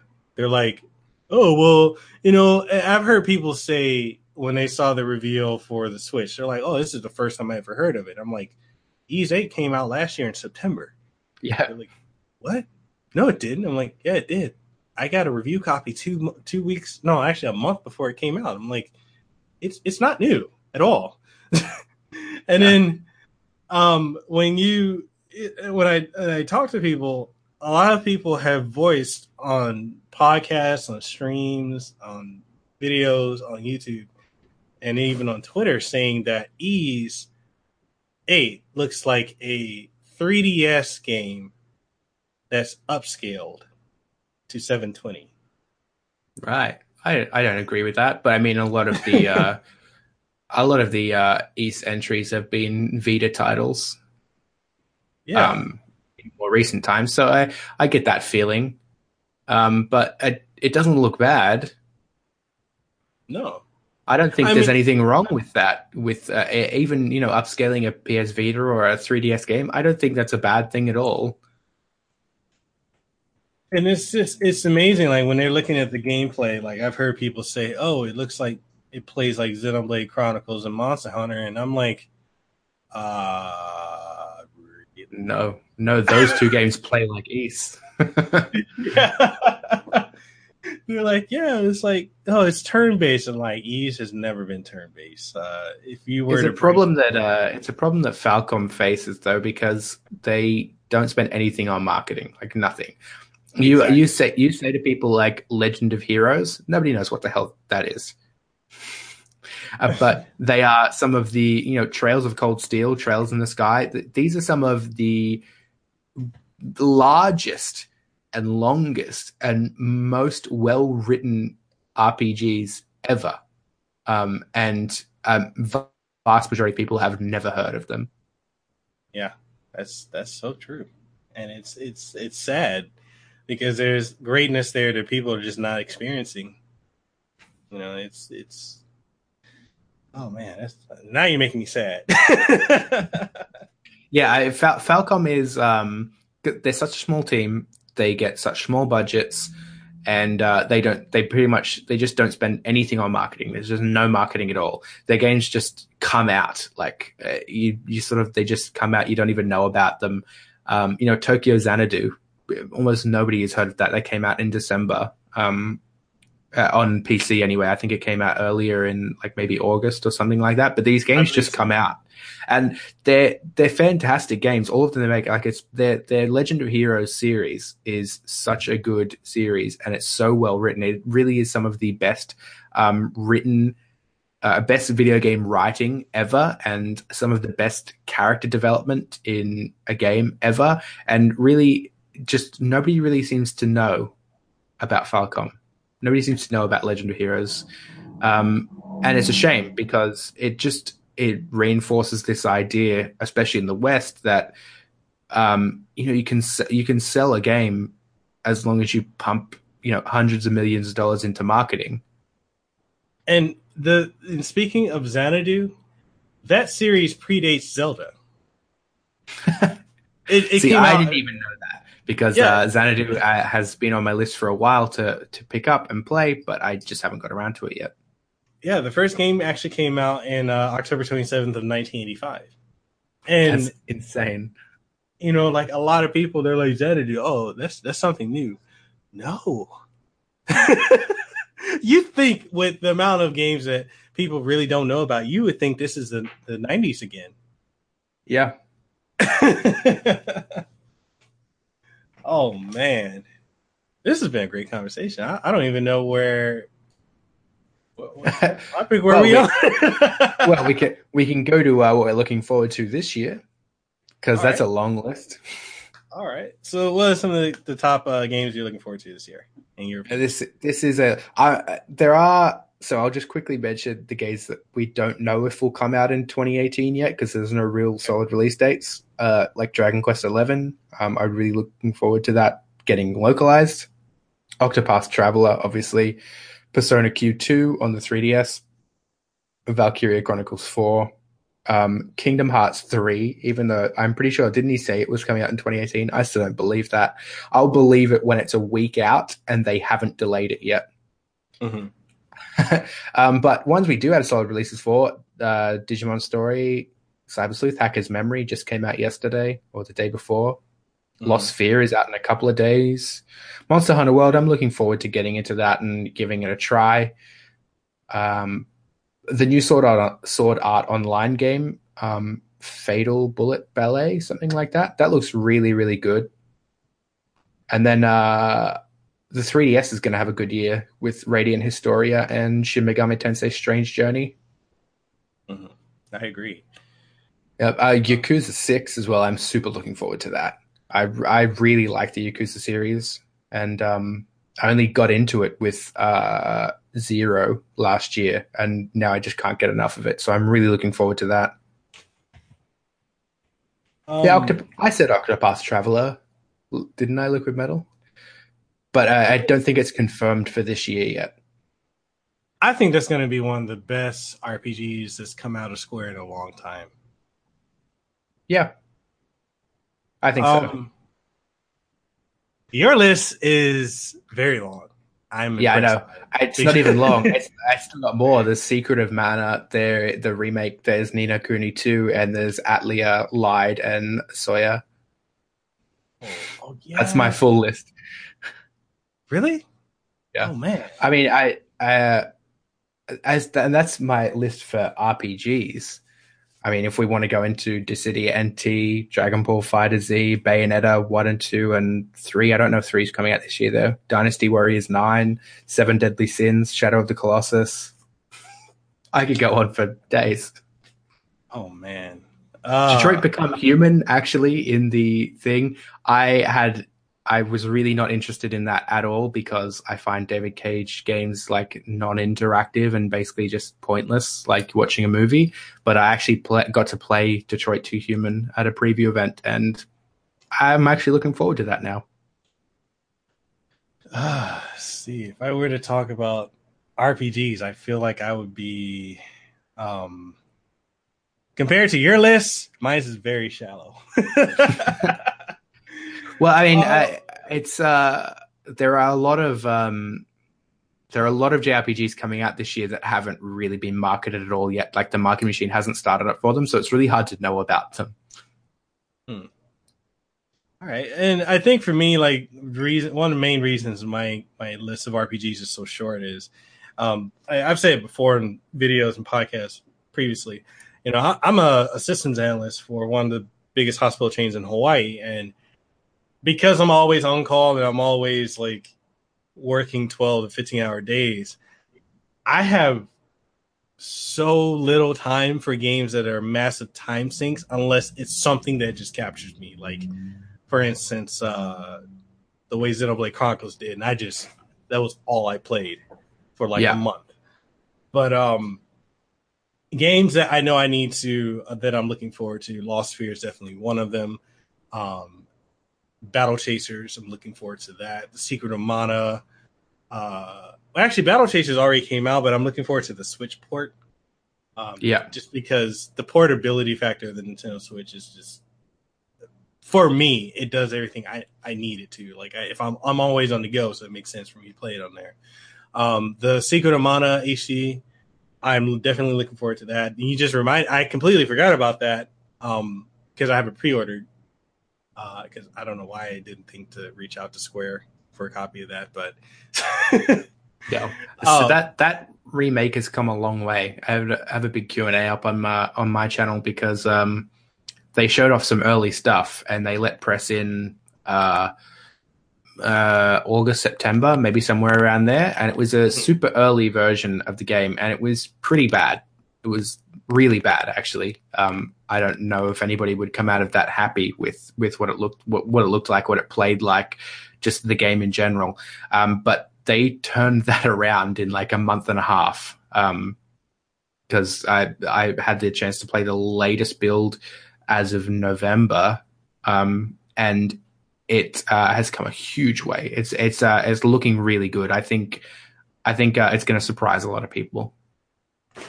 Yeah, I'm definitely, and you know, one of the things I'm kind of wondering why they didn't bring that to the Switch because I feel like it would sell more on the Switch than it would on the Vita. Agreed. I don't. Under, I asked. I tried to ask um Square Europe, and mm-hmm. um they didn't say anything. They're like, no comment.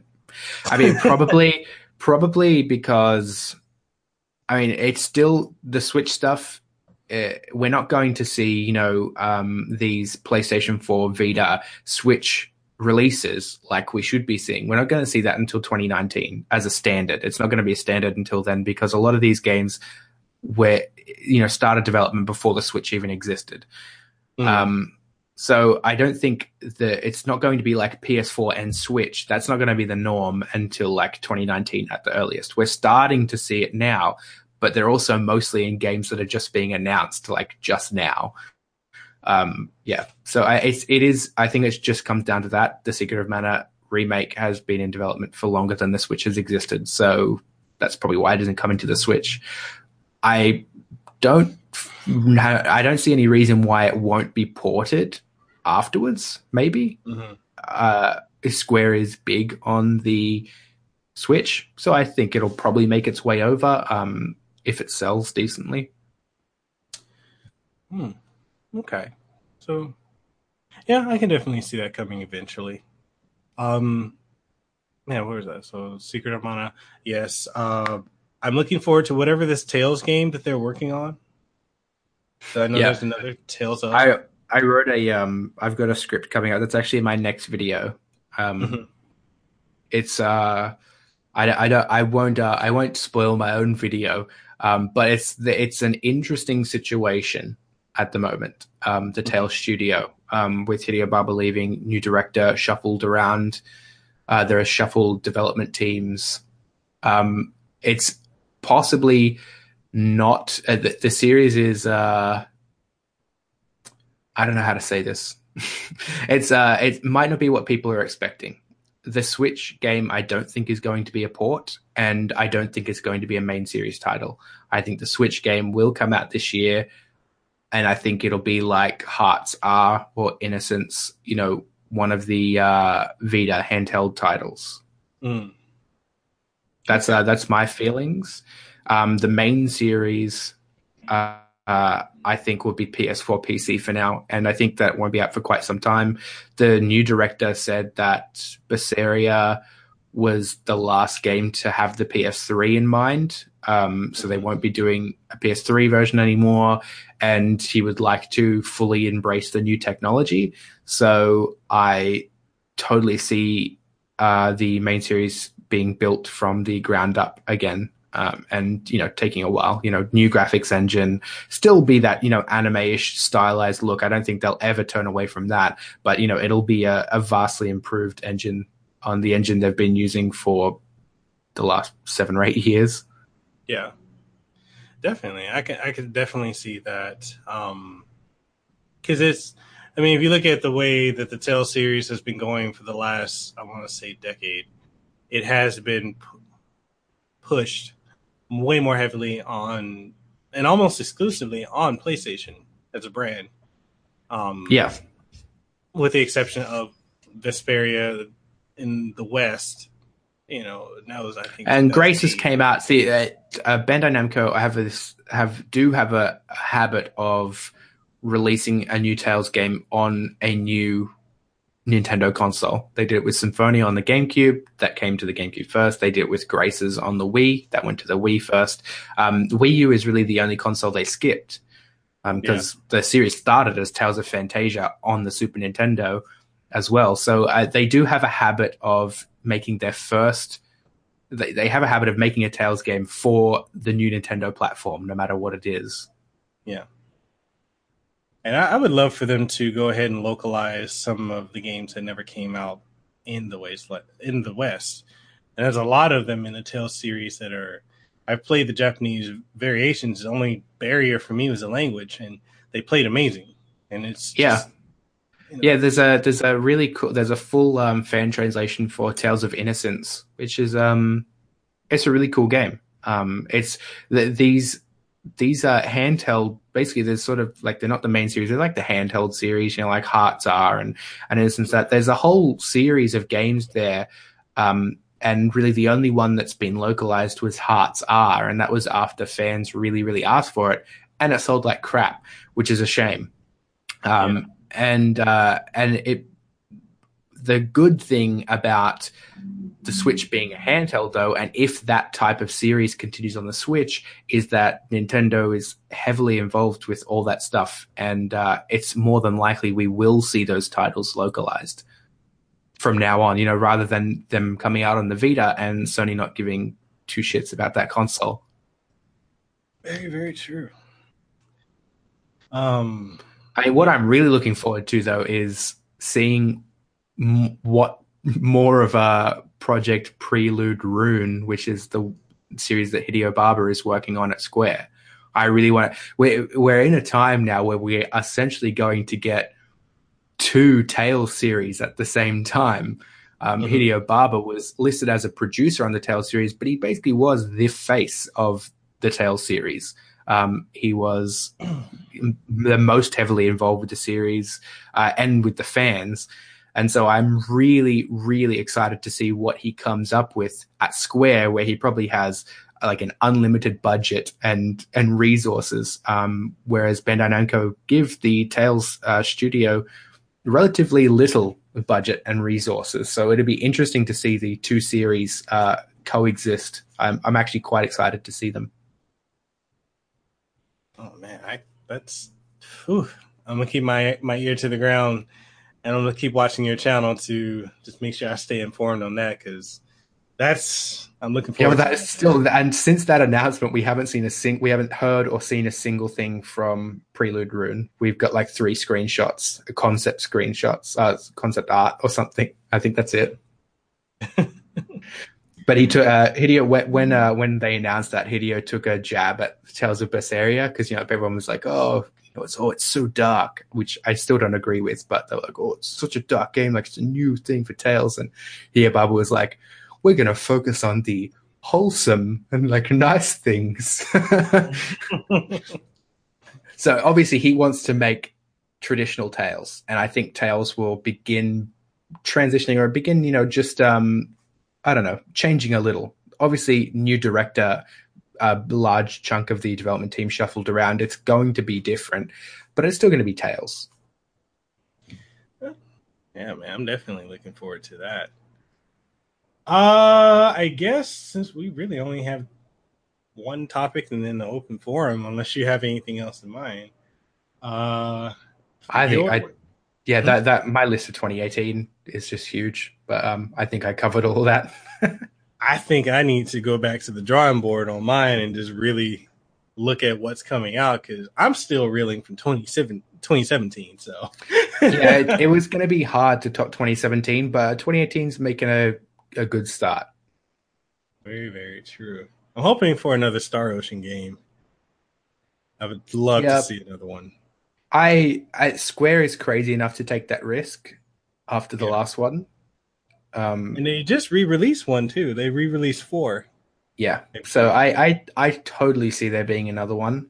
Um, I don't necessarily know whether Square will let that studio just do it by themselves.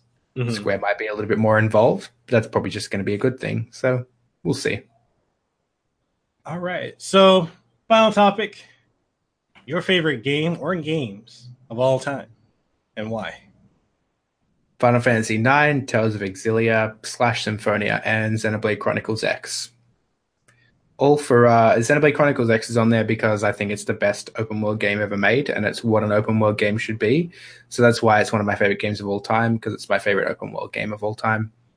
Mm-hmm. Um, Final Fantasy IX because I think that uh, I, I it's just such a good game. It's timeless. I think the story is fantastic. I think the characters there, the the way that the story is told too, you know, like where you're looking at it from different characters' perspectives all the time, and you know the team split up. And I think that kind of storytelling is is just it, it kicked off that kind of uh of storytelling. So I really appreciate Final Fantasy IX for everything it does. I think it's the best Final Fantasy. Uh, I love the battle system. I love the characters. And Tales of Xillia and Symphonia, I just love the Tales series. I love the I love the stories they tell. I loved Xillia. I love Symphonia for the story, the characters. I think uh, Tales is hugely underappreciated for um, for story in terms of JRPGs. People look elsewhere, but I think Tales is up there with some of the best JRPG stories ever done. Yeah, I, I, I agree with you. Um, I feel like a lot of people kind of write it off as uh, a like oh, it's an anime kid game. And yeah, and then they'll be like, "Oh, it's too cliched," and blah blah blah blah blah, and like the the funny thing, you know, when there was when a lot of the mainstream was like, "Wow, Berseria, you know, Tales is so dark now." Like with Berseria, like guys, have you ever played Symphonia? It deals with like, like literally human ranches and slavery and human sacrifice. Uh, uh you know, and it's that deals all the entire Tales series constantly deals with incredibly heavy themes. I don't think Berseria was that much of a of a tangent from from anything we've seen before. You know, I agree. I, I, I definitely agree. Ah, oh, my top games. Oh goodness. Ah, okay. Final Fantasy VII, Koudelka slash Shadow Heart series, Xenogears, um, Xenoblade Chronicles one and two, um, what else do I have? It's a good looking list. um, what else do I have? Uh, see, you've already mentioned the Tales games that I would put in my top list. I'm not going to repeat those. Uh, what else is there? I have the Suikoden 2, well, 1 and 2, because I like the aspects of those games. And what else is there? Um, Valkyria Chronicles, because I think that's a really great take on tactical squad based RPGs. So, um, the reason I picked Final Fantasy VII, even though it's not my favorite of all time, but it is my first Final Fantasy uh, as a kid because the, my one of my main reasons for liking it is, as a kid, I didn't like reading, and um, my mom, who is funny, my mom's a gamer too, and she's sixty six, which interesting, but her thing was how do I get him to read, and so she got me. That's an amazing idea.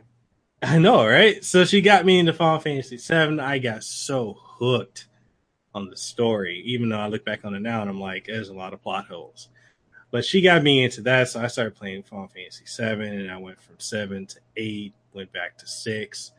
We, at some point, I was able to play five. I played four. I played, you know, the earlier ones, and then I went towards playing other games like Phantasy Star, and then onwards to Lunar and uh, Shining Shining Force, and it's just I love reading, and so it really Final Fantasy VII was the first game to instill that passion of reading in me. So it's always going to be in my top. Um, yeah, I think I think Final Fantasy VII has some of the best characters from the series as a whole. You know, like uh, uh, the best design characters, at least. You know, like Sephiroth, Vincent, um, uh, even like just uh, Reno and Rude, like mm-hmm. from the Turks. You know, these are these are all like well designed characters. I that's one thing I do really love about Final Fantasy VII is that I could, you know, go ahead and get tattoos from Final Fantasy VII for the rest of time. Like there are just so many cool Sephiroth designs or Vincent designs and, and stuff that I would be happy to do. And even from the extended universe stuff. Um, Advent Children, like Kadaj, I have like Kadaj's double katana replica, um, just because it, they're they're such well designed characters. It's uh, it's a really cool series for that for characters. Definitely, I, I really agree with you. It was, and it it really instilled in me creativity. Of uh, I got into actually writing, uh, you know, like short. When I was a kid, I liked to write stories and stuff like novels. After reading that, like playing that, experiencing that game, it it, it really instilled a passion in me. So that's always going to be one of my tops. Uh, the Koudelka Shadow Heart series because it came out in a time where we were tradition we were transitioning away from JRPGs, and I believe the first one, Koudelka, actually came out on the original PlayStation, I believe in '99 or 2000, and then that was the predecessor to the Shadow Hearts series, and I really thought that that was a great series, combat wise, story, uh, artistically as well. Although I believe the last one, A New World or A New Covenant, was a drastic you know shift away from the tone, the darker tone of the other games.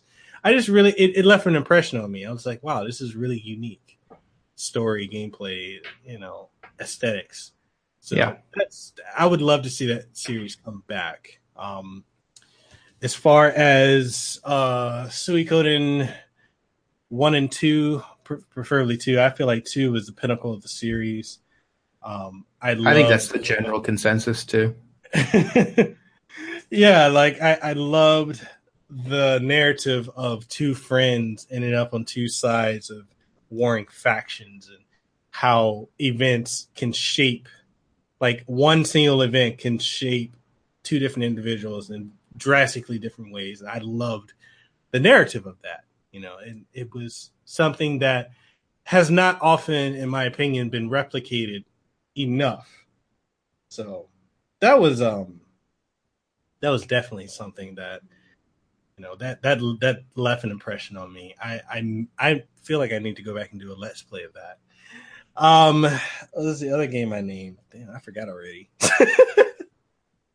um, uh, Xenogears.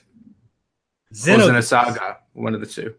Xenogears. Okay, so Xenogears is funny because I played that at the I played that. That was the last game I played before uh, Xenoblade Chronicles X. I played Saga. I played the Saga trilogy. I played uh, Xenoblade Chronicles One.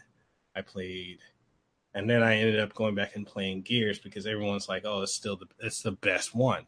I played that back in 2015, and I'll say this: it really started off incredibly slow. I had to force myself to play through it because it was very, very slow. But when it picked up, oh my God, it picked up. And the fact that it went into, you know, Jungian psychology and, you know, Marxism, the basically like using terms and, and, and in a way you could think of it as a, a space opera sequel to the Bible. The same thing with Xenosaga. It, it just the philosophical, the religious undertones, the psychological aspects of you know dissociative disorder like that game from 1998 i have i still have not to this day played a game that has touched me and impacted me in such a way as Xenogears.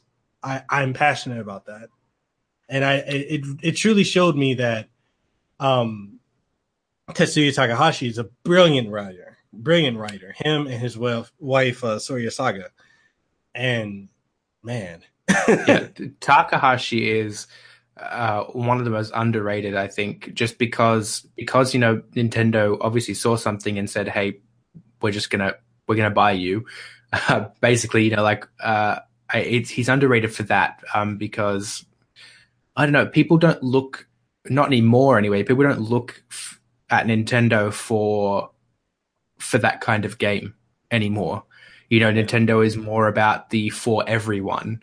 Um, and so people don't look to Nintendo platforms for incredibly niche titles anymore. And uh, it's a shame because uh, Xenoblade, uh, the Z- Xeno in general is one of the best RPG series of all time. And it is uh, essentially an alternate universe Final Fantasy because Takahashi left Square uh, after he saw that you know they were going to focus on the Final Fantasy series rather than the Xeno series, and so he's like, "Well, I want to keep making Xeno. I don't want to make Final Fantasy," and uh, and I believe that uh, one of the Xeno games was pitched as Final Fantasy Seven.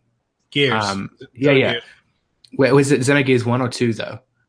Uh, I can't remember. no, just one because Xenogear they only made Xenogears and then they cut funding on disc two. Yeah, yeah, yeah. Um, yeah, so yeah, that was like pitched to be Final Fantasy VII. So in an alternate universe, he pitched that, and Square was like, "Yep, that's going to be Final Fantasy VII," and that would have been the Final Fantasy series. So uh, it is uh, hugely underrated, I think. Yeah, and I think it, they that caused a massive fallout um, with uh, within Square because I think a lot of their their writers and creators left with him to form Monolith Soft.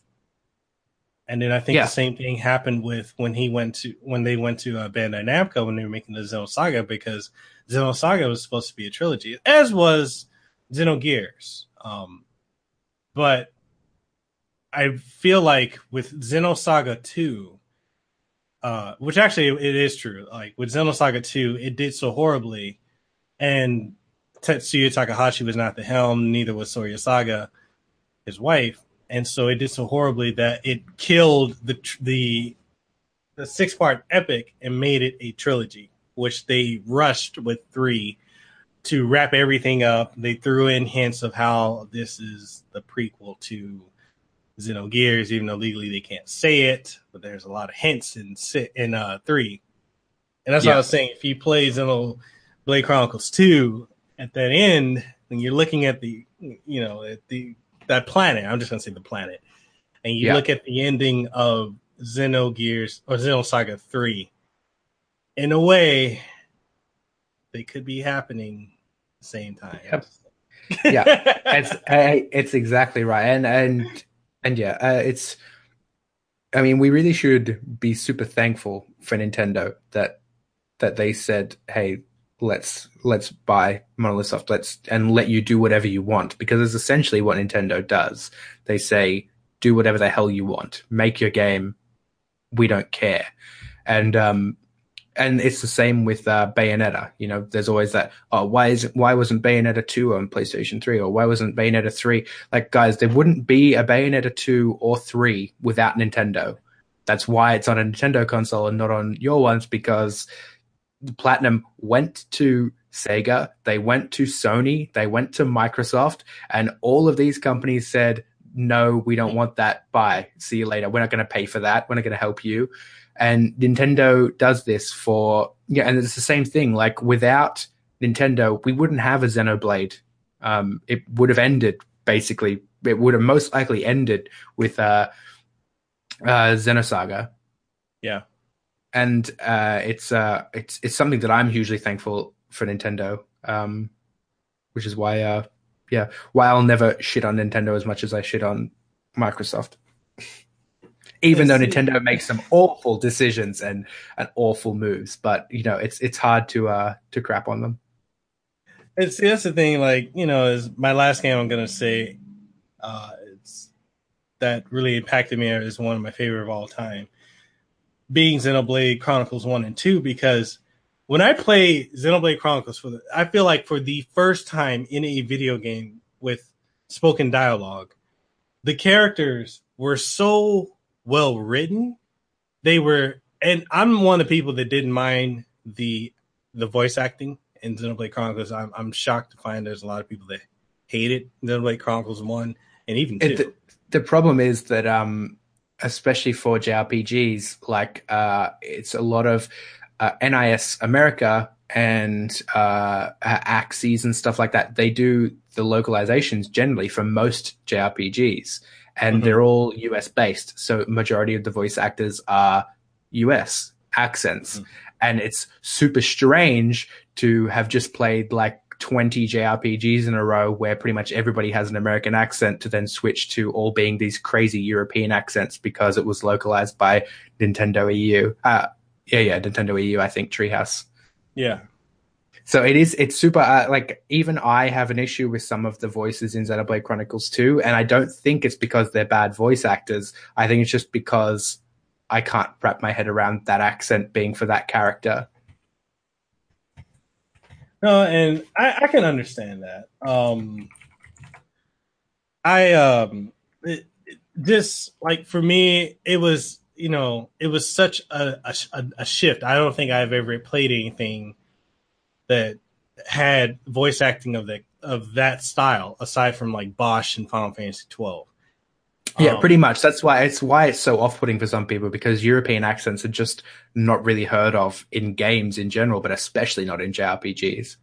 Yeah, and it's like the the way that the characters interacted with each other. You didn't have an angsty main character, you know. It was so different. Everyone, you felt the emotion of like, say, if you play Xenoblade Chronicles One, the beginning where that whole event happened at Colony Nine with or Colony Nine, Colony Six. I think it's Colony Nine. I want to say with uh yeah, I think I'm pretty sure it's nine. yeah, like with um with uh, Fiora, like that whole thing that happened with Metal Face and Fiora. I was I felt the emotion and the desperation of Shulk, Dunban, and uh, Reyn. I was yeah. there, and I felt like every scene and every transition, I was like, man, I feel these characters feel so real that I'm emotionally invested in what happens with them. And that was the same feeling that I had. I didn't have that in Xenoblade Chronicles 2 in Xenoblade Chronicles X, but I did in Xenoblade Chronicles 2, even though some areas I felt were really bad, especially like when you were fighting in Gormott, when you had to go up against uh, the guys who kept saying, "Oh, think you can take me?" Don't they, they took that me. out. They, they, just fixed that in the latest patch, yeah. And people are sort of upset that they even fixed it because it just became a meme at that stage. oh, so man. yes, but it's totally fixed. So they don't do that anymore. I, I mean, it was always a bug. I don't know why people were you know, like before it came out, people saw a clip of it and they were like, "Oh, this is like the worst game ever." Oh, we're gonna have to turn all the audio off. It's like, guys, it's one enemy. It's just one enemy, and it's clearly a bug. Yeah. Um, but yeah, in Xenoblade Chronicles 2, I um I died inside at uh, the end with Poppi. Mm-hmm. Uh, I like I won't ruin anything, but like you know when Rex is like asking oh, her, and I and I was I was dying, and so I was like, oh my god, I've never cried at a video game. I like I just don't cry often. Um, but I was so close. That was the closest I've ever come to actually weeping like a baby dude, like when I got to that point, because my wife and I were playing it at the same time. She's actually still playing it. I think she's on chapter six. But she would watch me just because I would play it so much more. She would watch the cutscenes with me. That scene with Poppi, when I say we both were in tears. Yeah, I was like, this is heartbreaking. like it's crazy and like it's a robot thing. Like it's you know, like we should I shouldn't feel emotions about this but you just do because it is so well written. Takahashi is brilliant. He is, man.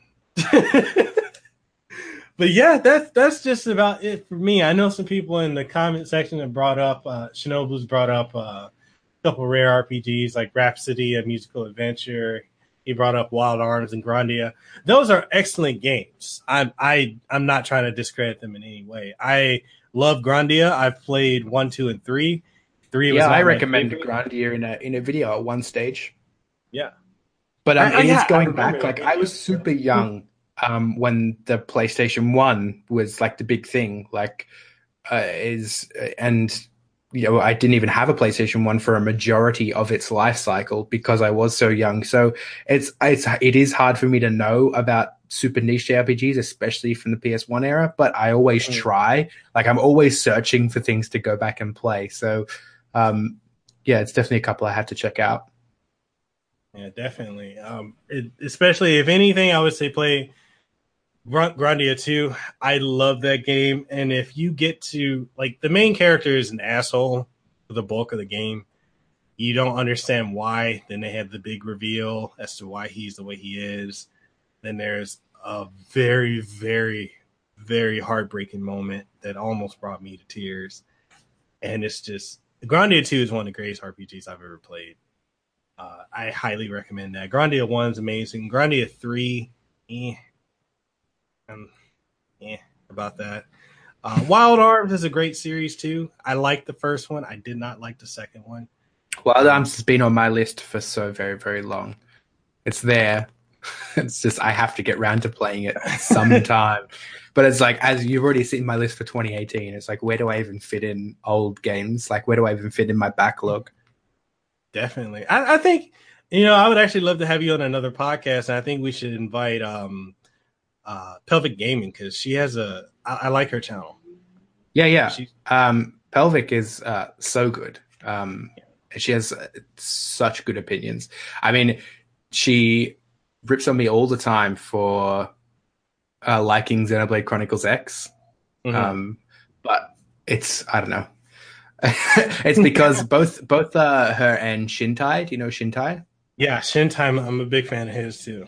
Yeah, both because they both obviously played Xenoblade Chronicles 1, and then we're expecting that same, like, really story and character heavy focus in Xenoblade Chronicles X, and it obviously did not meet their expectations. I think that taints the view of what Xenoblade Chronicles X is for a lot of people because it's yeah. not Xenoblade Chronicles. Um, it, it, I maybe they should have dropped the Chronicles part and, you know, give it a second name or something, but it's it is Takahashi did say that it's the game that he always wanted to make. Um, back on the PlayStation One, yeah, and PlayStation Two, that sort of the earlier eras, it's the game he always wanted to make. You know, with mechs and a giant world that you could explore, and and uh, so it, it, there's labor of love. And I think when you look at it from an open world games perspective, it's an incredible, incredible game. Yeah, and that's one of the things too. I noticed like when I watch both their reviews, and I agree, it does kind of taint for a lot of people who probably never even touched it or were thinking about it, because to understand Xenoblade Chronicles X, you would have to have played Gears. Xenoblade Chronicles X is the closest to Xenogears out of any of the Xeno games, even Xenosaga, because if you look at the fact of Xenogears was pretty much at a point you could travel anywhere in the world. It was a very heavy focus on mechs, exploration, and you know what is actually going on in the world and the realization. Like, I'm not trying to really spoil it for anybody, but at this point, Xenoblade or Xenogears has been out for what over 20 years. yeah, so I mean, I I get annoyed when people yell at me for spoilers for Xenoblade Chronicles 2, like when I accidentally show a character in a video or something. It's like, well, how do you expect me to make content for this? It's been out for like a, a month and a half. but like, if you play Xenogears, it really like the themes between Zeno Gears and Xenoblade Chronicle, Chronicles X, they're so similar because the realization one, you're not really human. Yeah. you know. And and I'm to- like, I, I, can totally see. Like, I'm not saying that Xenoblade Chronicles X is a flawless game or even one of the best games ever made or anything like that, um, because it definitely has uh, story shortfalls. And um, yeah. And I, I play JRPGs mainly for story, so I can totally understand people's disappointment. But as far as like open world games go, it's it's the best open world game ever made, in in my opinion. No, I fully agree with you but it, it really does like it, it calls back like the scales or the dolls as they, they call them in japan are clearly influenced by gears from xenogears and it's, yeah. there's so much from gears that's in uh, chronicles x that if you play gears you can appreciate x significantly more and i agree that coming from Chronicles, and especially for a lot of people, that was their first Xeno game.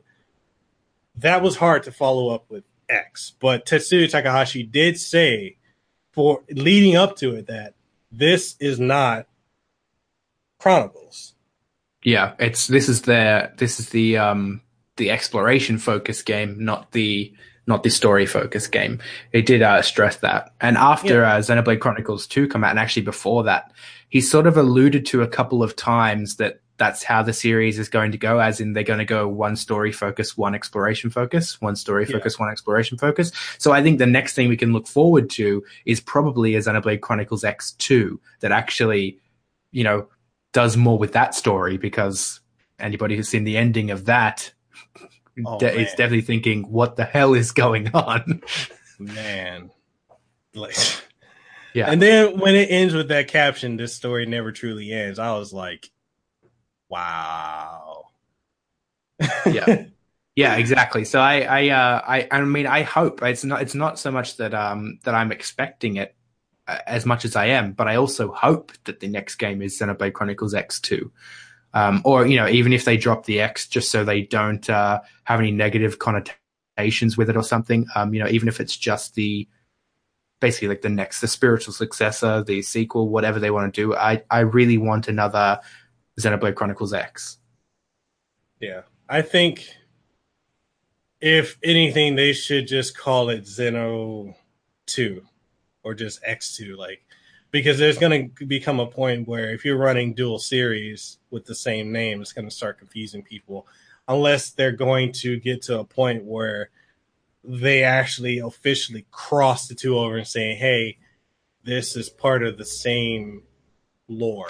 Yeah, Which, exactly. Yes, if if because uh, it could be, I would say, like with he's good enough at writing, he can come up with creative ways to tie it in.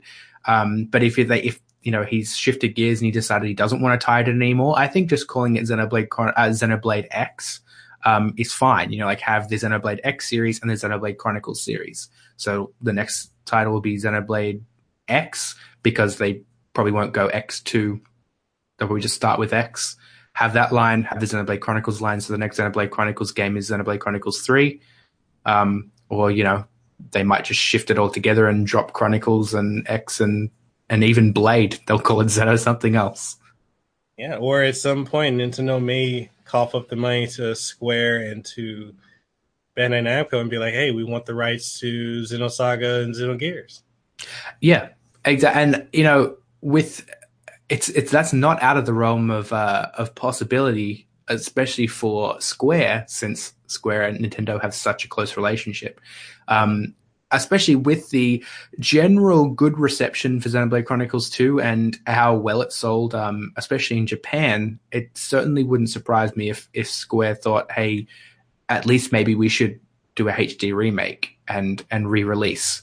Um, if not, yes, decide to, uh, l- release the rights and um and and let Monolith do their thing. Definitely, and also bring back um as another series I'd love to see, and we spoke about it earlier. Baten Kaitos collection. Yes, the problem with uh, Baten Kaitos is that um, there were so many developers involved with that. It, the rights are all over the place. Yeah, yeah. yeah. Uh, Tri-Ace, Tri Crescendo, Monolith Soft, uh, Bandai or Namco, one of them that was before their merger. So it's I, I don't even know who owns that series. I'm pretty sure it's Bandai Namco, but then I'm sure there are parts of it that aren't owned by Bandai Namco, if that's even possible. There are like licensed parts in them that are owned by different companies. That's it sounds like uh what's the company that did the Soul Blazer trilogy on the Super Nintendo? Like that company went out of business and then you had the Alundra series came out and Oh God, yeah. It's like when licensing issues become a problem when you have so many different hands in the pot. It's just, yeah. yeah, it's the reason why uh, Crisis Core and the PSP Kingdom Hearts game were never released on the um, PlayStation Vita store mm-hmm. um, to buy digitally. It's because of some crazy convoluted licensing issues with both of those games. Oh, I didn't know that. That's yeah. The only way you could get Crisis Core at one point, um, uh, when they were doing like the like bring in your UMD thing, and like mm-hmm. we'll we like put it digitally on uh, on your PSP Go console or something like that, and then there was like some really convoluted way to get it onto your Vita, maybe I think, but yeah, it's never just been released on the store because of uh, some crazy licensing issues, which is a shame because it's actually a really damn good game. Definitely. I guess we can go ahead and um, we at the end here we can go ahead and wrap it up with uh, Q and A. Um, let's see, we got one question already from Liquid Metal. He says, uh, "What about a Chrono Trigger Part Two for Switch?" Yeah, it'll never be done. I think Square is just done with Chrono, and I don't know why. Um, Chrono Cross, I guess, wasn't that well received, um, but for some reason, some of these companies just decide to drop a series and never touch it again. And I think that's where Square is at with Chrono. I don't think they'll ever go back to it. I mean, it would be amazing. I would love it. Um, but I don't ever see it happening. Well, I fully agree with you too. And I feel like uh, a lot of people, if you look at Chrono Cross, you know, like you said, it did not really meet expectations. It didn't, I don't think it sold very well. No, I think it sold people, really poorly. Yeah. And I feel like a lot of people, when they looked at Xenon, oh, not why, why am I still when they were looking at Chrono Cross, you know, they were expecting it to be like Chrono Trigger because they were expecting Kira, uh, Kira Toriyama style art. They're expecting the campy story that just kept going and going and going. Because I felt like with with uh, Chrono Trigger, it was such a great game that just kept going, and you just want to know what happened. Yeah. But if you think about it, there were tech there was technically a sequel to it called um was it uh, uh came out on the Satellaview. God, why can I not think of it? Radical Dreamers. There right. was yeah, it came out and it's a really good story, but then it was kind of retconned and repurposed for Chrono Cross. And then if you, there's a certain point in Chrono Cross where it actually mentions that Radical Dreamers did actually happen, but it was in an alternate timeline, which makes sense given the time continuity thing. But to me, Chrono Cross, I feel, was an appropriate sequel because if you were to delve really, really deep into it, and one of my favorite YouTubers, Satchel Drakes, he actually did two videos where he talked about how Chrono Cross was the perfect sequel because it dealt with multiverse theory, superstring theory, you know, time traveler immunity, like in a realistic sense of everything you did in Chrono Trigger. Chrono Cross is the consequence of altering time, you know. Yeah. So. Yeah, I, I totally agree. Um, the the other thing uh, that actually just sort of popped into my head now is you know why it's probably never going to happen is that um and a lot of these games you know a lot of these old series probably won't ever be revived just because uh the people at the helm back then or the people involved in the project have either moved on moved on to other projects moved on to other companies even left the games industry entirely. So it, it's really hard to i mean you can revive it if you want but is it even still going to be Chrono Trigger. You know, if if this if the say you know at least a bulk of the team isn't involved with it, the same as you know with Rare um, at Microsoft now, it's like anything that Rare makes is not Rare anymore because I don't think anybody from the Rare that everybody knows and loves is actually working for the Rare at Microsoft. Very true.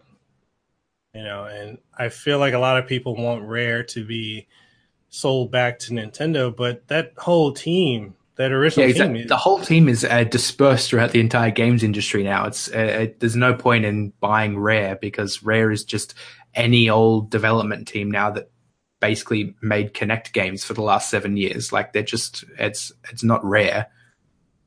And Sea of Thieves.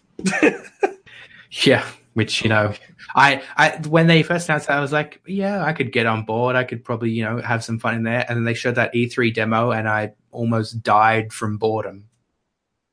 Yeah. Like, oh wow! I... Oh, cool. You're going into a cave, and there's a chest now. Why is this taking eight minutes of my life? Yeah, it, it really it didn't make any sense to me. Like I I watched it and I'm like, okay, this is gonna be in 4K. Like really? Uh, Okay, so power level Amy has a joke question, and I know her. She's funny. She's very satirical. So I have I have been uh, watching some of them, and they were the comments, and they were pretty funny. Yeah, this, this she and she's a YouTuber too. She's really big on uh, doing live streams, and she's she's done really well for herself. I'm very, very, very uh, impressed. I'll have to uh, have to pop a subscribe over there after. So um, let's see. Her question. She says, "I just have one. If if you were stranded on an island, what console would you keep with you for all time? And would you DM and tell me to unfollow you afterwards?" okay, so that's a bit of backstory on this question because there was another YouTuber who brought up this question um, when I guess he was trying to do a bit of an elitism towards Nintendo better than everything else. Right. And his name just got brought up in the chat. It's funny. So um he's he his whole thing was choose between the Nintendo 64 and the Nintendo Wii or the Wii U. And so a lot of people were saying I don't want to choose you know, I don't I wouldn't want to. It's just why can't I like both? And he kept pushing the issue. And it got to the point where it was like, okay, so um if you were on a deserted island, which would you choose? So Amy kept going. She's like, okay, so if I'm on a deserted island, how am I going to play something? Oh, well, we have generators. Okay, so how would the generators get to the deserted islands? That, that doesn't make sense. And so she kept using logic, and she's purely. It was so funny watching this go down. And myself and a couple of the other people in the, the chat saw it. It was the funniest thing. And then the guy ultimately he got so frustrated at her because her last thing was, um, you know, if I have to choose between the uh, the the 64 and the Wii or the Wii U, then that's like saying I have to choose Team Edward or Team Jacob from Twilight. And the guy got mad. the guy got mad. He's like, why should I have to pick one of those two? Blah blah blah blah blah. And so, uh, in the end, ultimately, what happened was he ended up blocking her. Oh, he messaged Ah, yes. her and told her not to comment on any of his posts anymore, and then blocked her. But the thing is, she wasn't trolling him. Yeah. So I don't, but okay, this that has been a hilariously fun story. But would anybody really pick the Nintendo 64? Great console, great games, but there aren't that many games. that's very true. If you really going to be on a deserted island, it would make much more sense to take the Wii, where there's like two thousand games. yeah, even if Like a lot of them are shovelware, but man, like it's Nintendo 64 has a very limited uh, game library. That's that's very true, and it's it's like if I were to name great Nintendo 64 games I outside name most of them on one hand, or at least two hands. that made by Nintendo, right? Yeah, so it's like anything beyond Nintendo or Rare.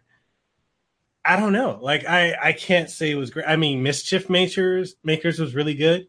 Yeah, I Oh. like Mischief Makers, but I mean that was also the time where you know like 3D platformers were huge. Like a, a lot of the big games on Nintendo 64 3D platformers, and how relevant is that today? You know, like yeah, Banjo Kazooie is probably fun to play for a little while now, but I don't think that necessarily stands the test of time for enjoyment over a long period. Yeah, I would totally pick uh, Super Mario 64 over Banjo could be Kazooie any day.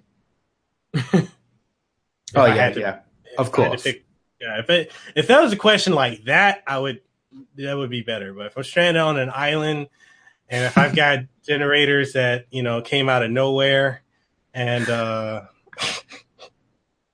Hey, you could play the, you could play the Switch for two and a half hours before the batteries run out.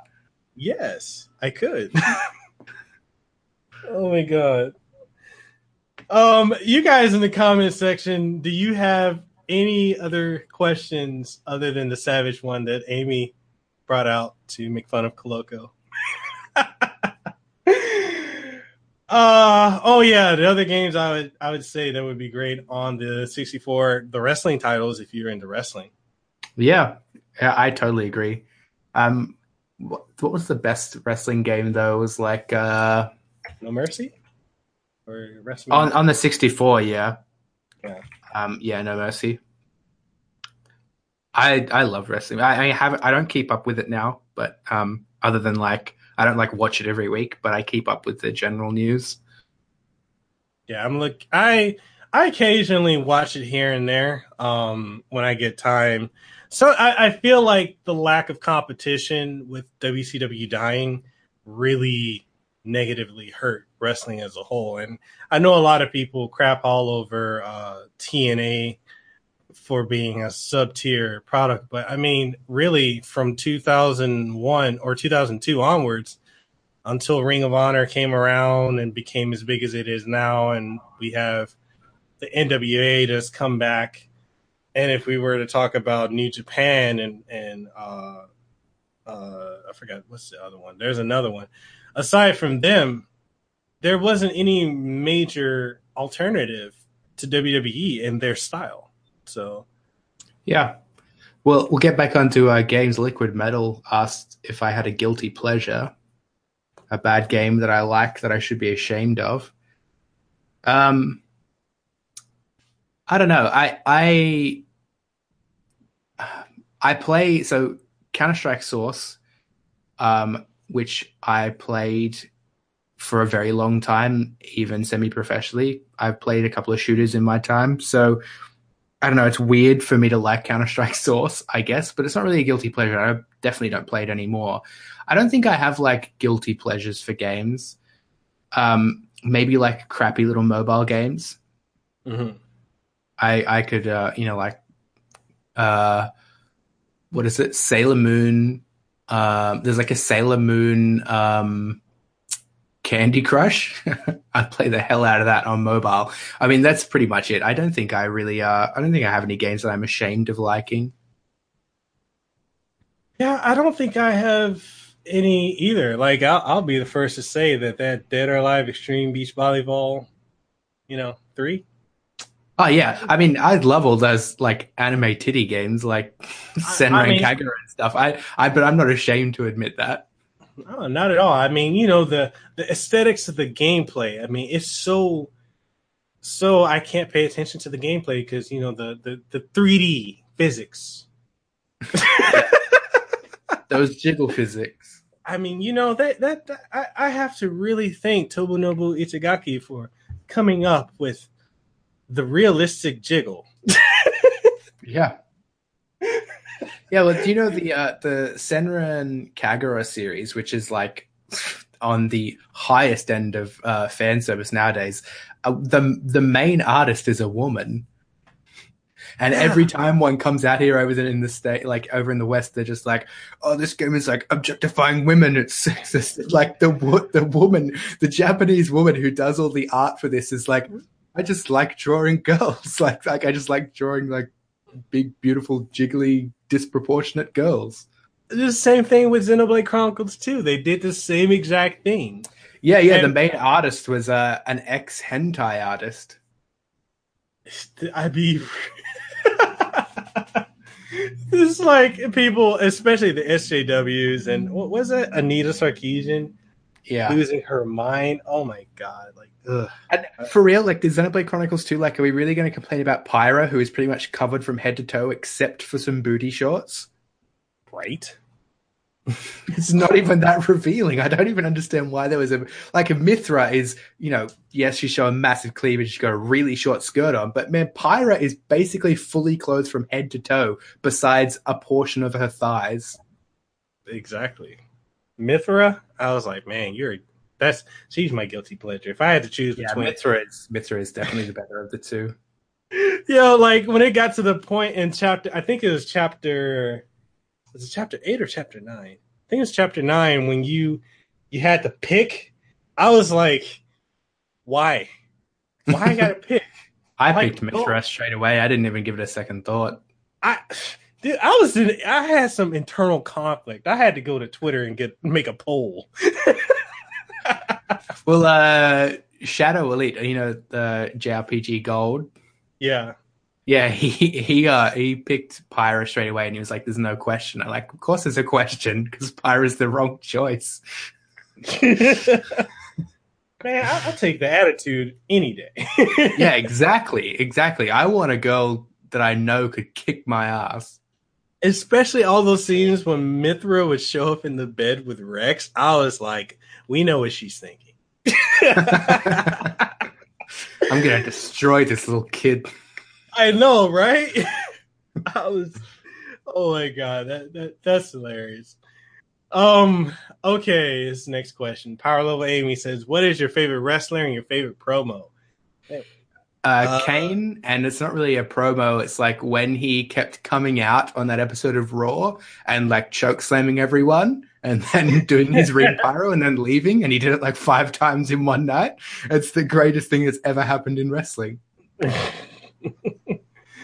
Uh, my favorite wrestler, I could say The Rock, and I could say that sex that uh what that portion where it happened when he met Booker T and he's like, and who are you?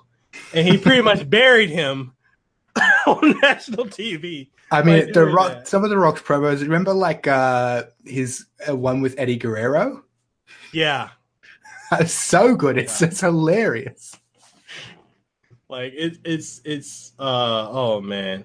But uh honestly, my favorite wrestler is uh CM Punk. I have followed his career from the start to where he ended it. Um, my thoughts with him, like his favorite, my favorite promo from him was the promo with him and The Rock, um, right before the Royal Rumble match because he spoke a lot of truth about the inner works of the company, about how you don't really get anywhere unless you sell some T-shirts and some merch. Like, um, it makes me think how much of that really was a shoot.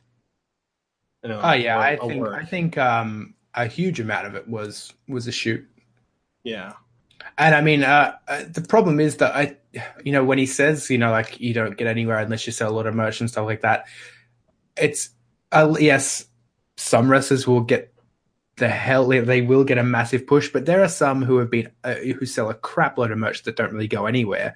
So I don't know if it's 100 percent true. I, I don't. I, I don't hate CM Punk, but I also don't love him, and not because of that promo. I just think he's, and this is going to probably sound so uh, awful for, for you. But I was like, I think fine. he's a pretty mediocre wrestler in ring. Um, he's up there with the best promo wise, but I think I I never found many of his matches entertaining. His best match to me, hands down, was with Undertaker at WrestleMania Yes, 29. yeah. That was. I, I'm not best saying I'm definitely not saying he hasn't put on amazing matches, but I generally find his in ring skills to be average. Like if I were to have the perfect combination of a wrestler, I would take Kenny Omega's in-ring ability Yeah. and CM Punk's promotional, like his promo skills, put them together. I I would say, yeah, that's the perfect wrestler. Because Kenny Omega, I don't think we'll ever see him in. WWE. I don't think so either. I think he's. I, I- it's going to be way down the line if we ever do. Yeah. Um, but yeah, like Kenny It'll, be Omega, a, to it'll me- be a Daniel Bryan all over again. It, yeah, it definitely will be. My two top favorite wrestlers right now is Kenny Omega and uh, AJ Styles, and Finn Balor is a, a close third. Yeah, I, I'll always have a soft spot for Kane, as much as his you know latest work is, uh, as far as in ring ability goes. You know, he's way past his prime. But even going back to uh, his Jekyll and Hyde corporate Kane Mhm. stuff, what he was doing with Seth Rollins, that was Yeah. brilliant. Like uh, character wise, promo wise, I think um, Glenn Jacobs, obviously who plays Kane, is like such an amazing performer. He could make almost anything entertaining if he wanted to, and uh, I'll always have a soft spot for Kane. As, uh, from his debut, I've uh, loved everything he's ever done, pretty much. Exactly, like him and uh, Chris Jericho have the amazing Uh, ability. Chris to Jericho is amazing too. Absolutely love him. they're so amazing at just like constantly uh reinventing themselves. And it's like the list. Who would have Yeah, thought the they would list, have yeah.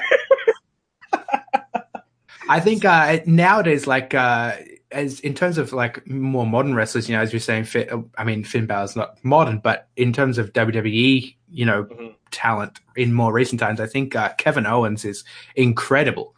I think for his uh, for such a big man uh, that his his uh his ability to put on an entertaining match is up there with some of the best ever. Um, and his to- his versatility in the ring is like just insane. Indeed. Like and especially when he does that frog splash. Frog splash, and uh, Oh. I've I've seen him do. Um, I, I don't think it was in uh, WWE, but I've seen him do a moonsault, and uh, just his his move repertoire is huge. Like uh, especially for the stuff he pulls off for being such a big dude that doesn't even look like he's in that good a shape. Yeah. And it's like he's so acrobatic. Like I'm I'm so impressed with it.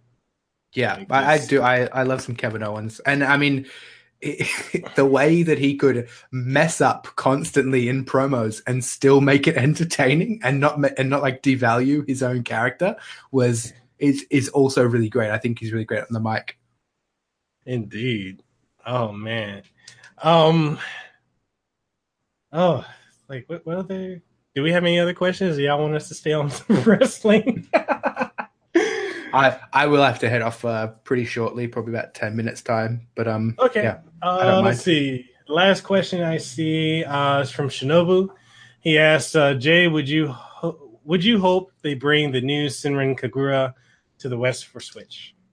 Yeah, and I think they will. I don't think there's any reason not to. Um, the last time I spoke to uh, Marvelous, uh, Mhm. Marvelous International, who are the ones that have it localized and publish it over here, um, every single title sells consistently. So they're not, you know, amazing million copy sellers um, over in the West, but every single title sells a consistent amount that they uh, they know they can make profit off. So I don't I don't see them stopping localizing them. I think they'll just uh, continually come over here. Yeah. And I do. I, I it's uh, it's not a series for everyone. It is full of fan service, um, but the the games aren't just fan service. I think uh, in my Peach Beach Splash review, um, which is a game about girls running around with water guns and spraying bikinis off each other, you know that kind of concept could have been done by any old studio, and they that's that's what they would have sold the game on. But like mechanically, gameplay wise, and fundamentally, Peach Beach Splash is a really fun and good third person shooter. It just happens to have sexuality as a punchline for the humor. And uh, I think uh, Senran Kagura is uh, a great series. Yeah, I mean, definitely feminists would hate it, but I mean, it is a series that if you guys haven't already checked it out, definitely get into it. Um, definitely go over to Jay RPG's channel and watch his reviews because if you're looking for some of the most comprehensive, full inclusive reviews, the most informative, definitely go check out Jay RPG's channel. But short, I I uh, I decided not that long ago in reviews that I, there's no sense in mentioning something if it's not relevant, like if it's not noteworthy. So like at first when I started doing reviews, so if you watch my older stuff, you know it's very like I was writing a review for IGN or something where you know you have to mention you have to go through all the boxes. Oh, I have to go through gameplay, you have to go through technical aspects, you have to go through graphics, you have to go through sound, you know all that stuff. and it's just like I thought uh, probably about 8 months ago, I thought why am I mention why am I having this whole section of review to well the sound the the soundtrack was okay the soundtrack was decent like why have a section for that it's not noteworthy don't mention it either mention th- mention things if they're really good or really bad but if it's average just leave it Yeah, definitely. I, I agree with you. I've actually come to that same point myself. Um, I used to do like when I first started doing reviews, uh, and I've been I'm still new to YouTube. I started back in August of 2016. Um, when I started doing video game reviews, I would do long ones. I'm trying to, you know, like like you said, I'm trying to hit all the boxes and go point from point to point.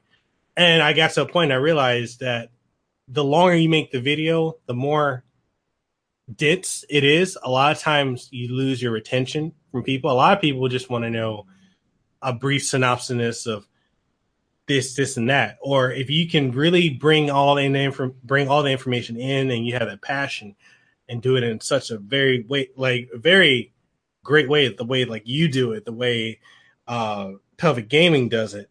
That's yeah. See, see, Pelvic does like more longer form reviews, uh, but she does them in a really interesting way, and you can tell she's passionate about everything she talks about. Like even if she doesn't like the game, she's passionate about doing the video, and I think um, that's the kind there's there's that's the kind of market. Uh, that's the kind of creator you want for a a more in depth look at games because um, you know sometimes I'll be scrolling through if I you know because I occasionally watch reviews on YouTube myself, and I'll scroll down, I'll type in World of Final Fantasy review, for example. Like mine goes for like five and a half minutes, I think, and then when you type in World of Final Fantasy review, there's this list of things that are like 33 minutes long, and uh, one was even like I'm pretty sure topping 40 minutes, and it's like why, why I would never watch a review video that goes for 33 minutes because I can't, I don't even know what what you would be talking about in a review. Like you, f- for that kind of length, you would have to be pretty much going over the entire story, which I try and keep reviews spoiler free because people watch reviews generally to decide whether or not to get the game, and having it spoiled for them is kind of defeating the purpose. No, I, I definitely agree with you. And it's funny you you mentioned a thirty minute video review. I actually the last major video game review I did was Xenoblade Chronicles 2, which was 40 plus minutes long. That yeah. I put so much into it to the point where it burnt me out for the longest. I did not want to. I didn't want to play anything else. I didn't want to write any more review. I'm still burnt out from that video. And the thing yeah. is, because I saw, you know, other YouTubers and content creators, like I saw, you know, people like A Big Eric, A Big Eric, and uh, Beat 'em Up Woods, and other people put out reviews and they've only played 10 hours of the game. And I'm like, yeah, it's how it's, do you go ahead?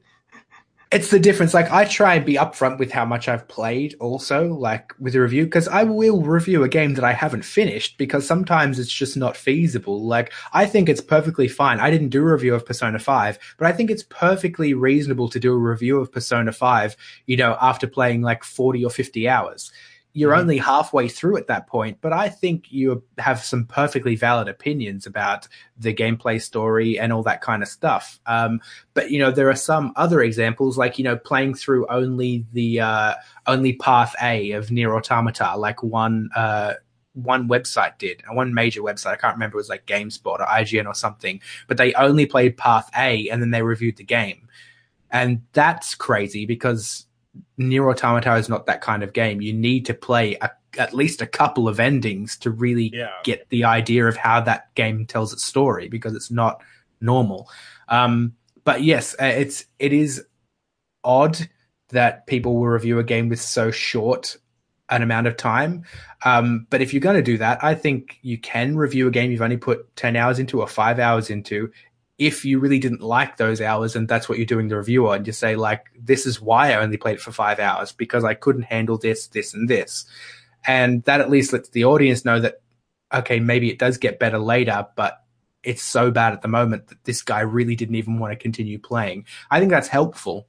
Um, and there is certainly also an audience for really long form reviews and really uh, in depth you know analysis. Um, there's an audience for that. People do love that stuff so it's perfectly fine to do that kind of thing.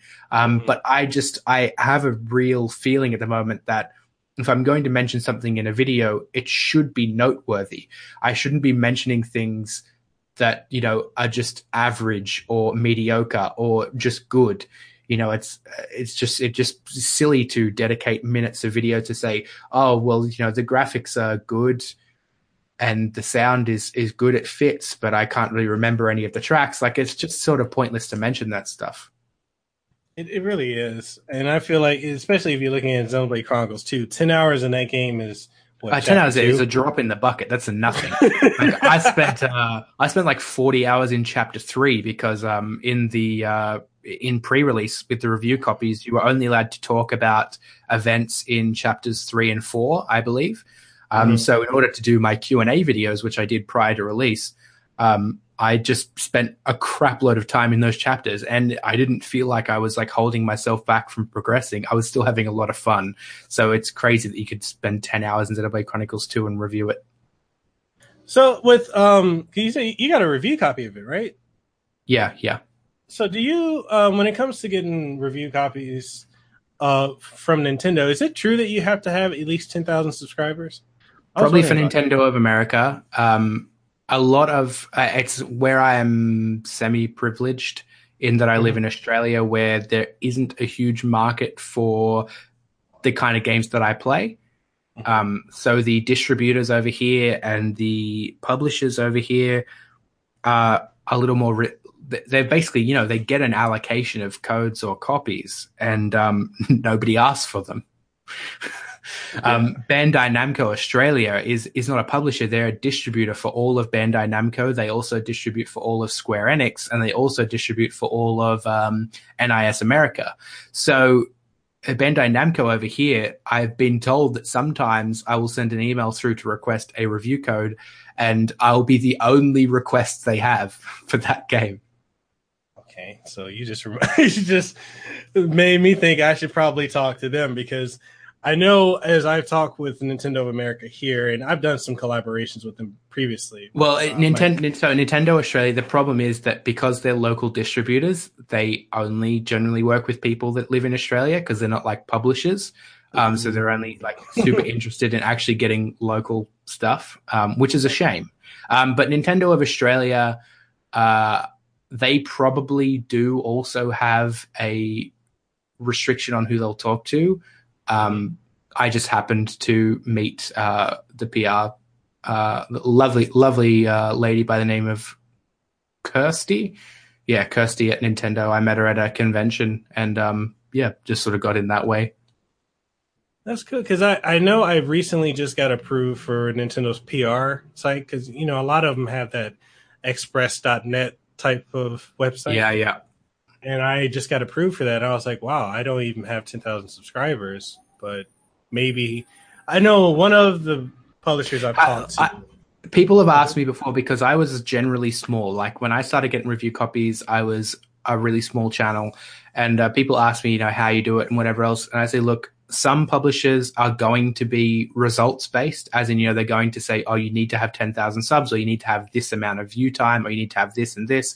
Um, but a lot of publishers, especially that deal with JRPGs, are 100% rapport based.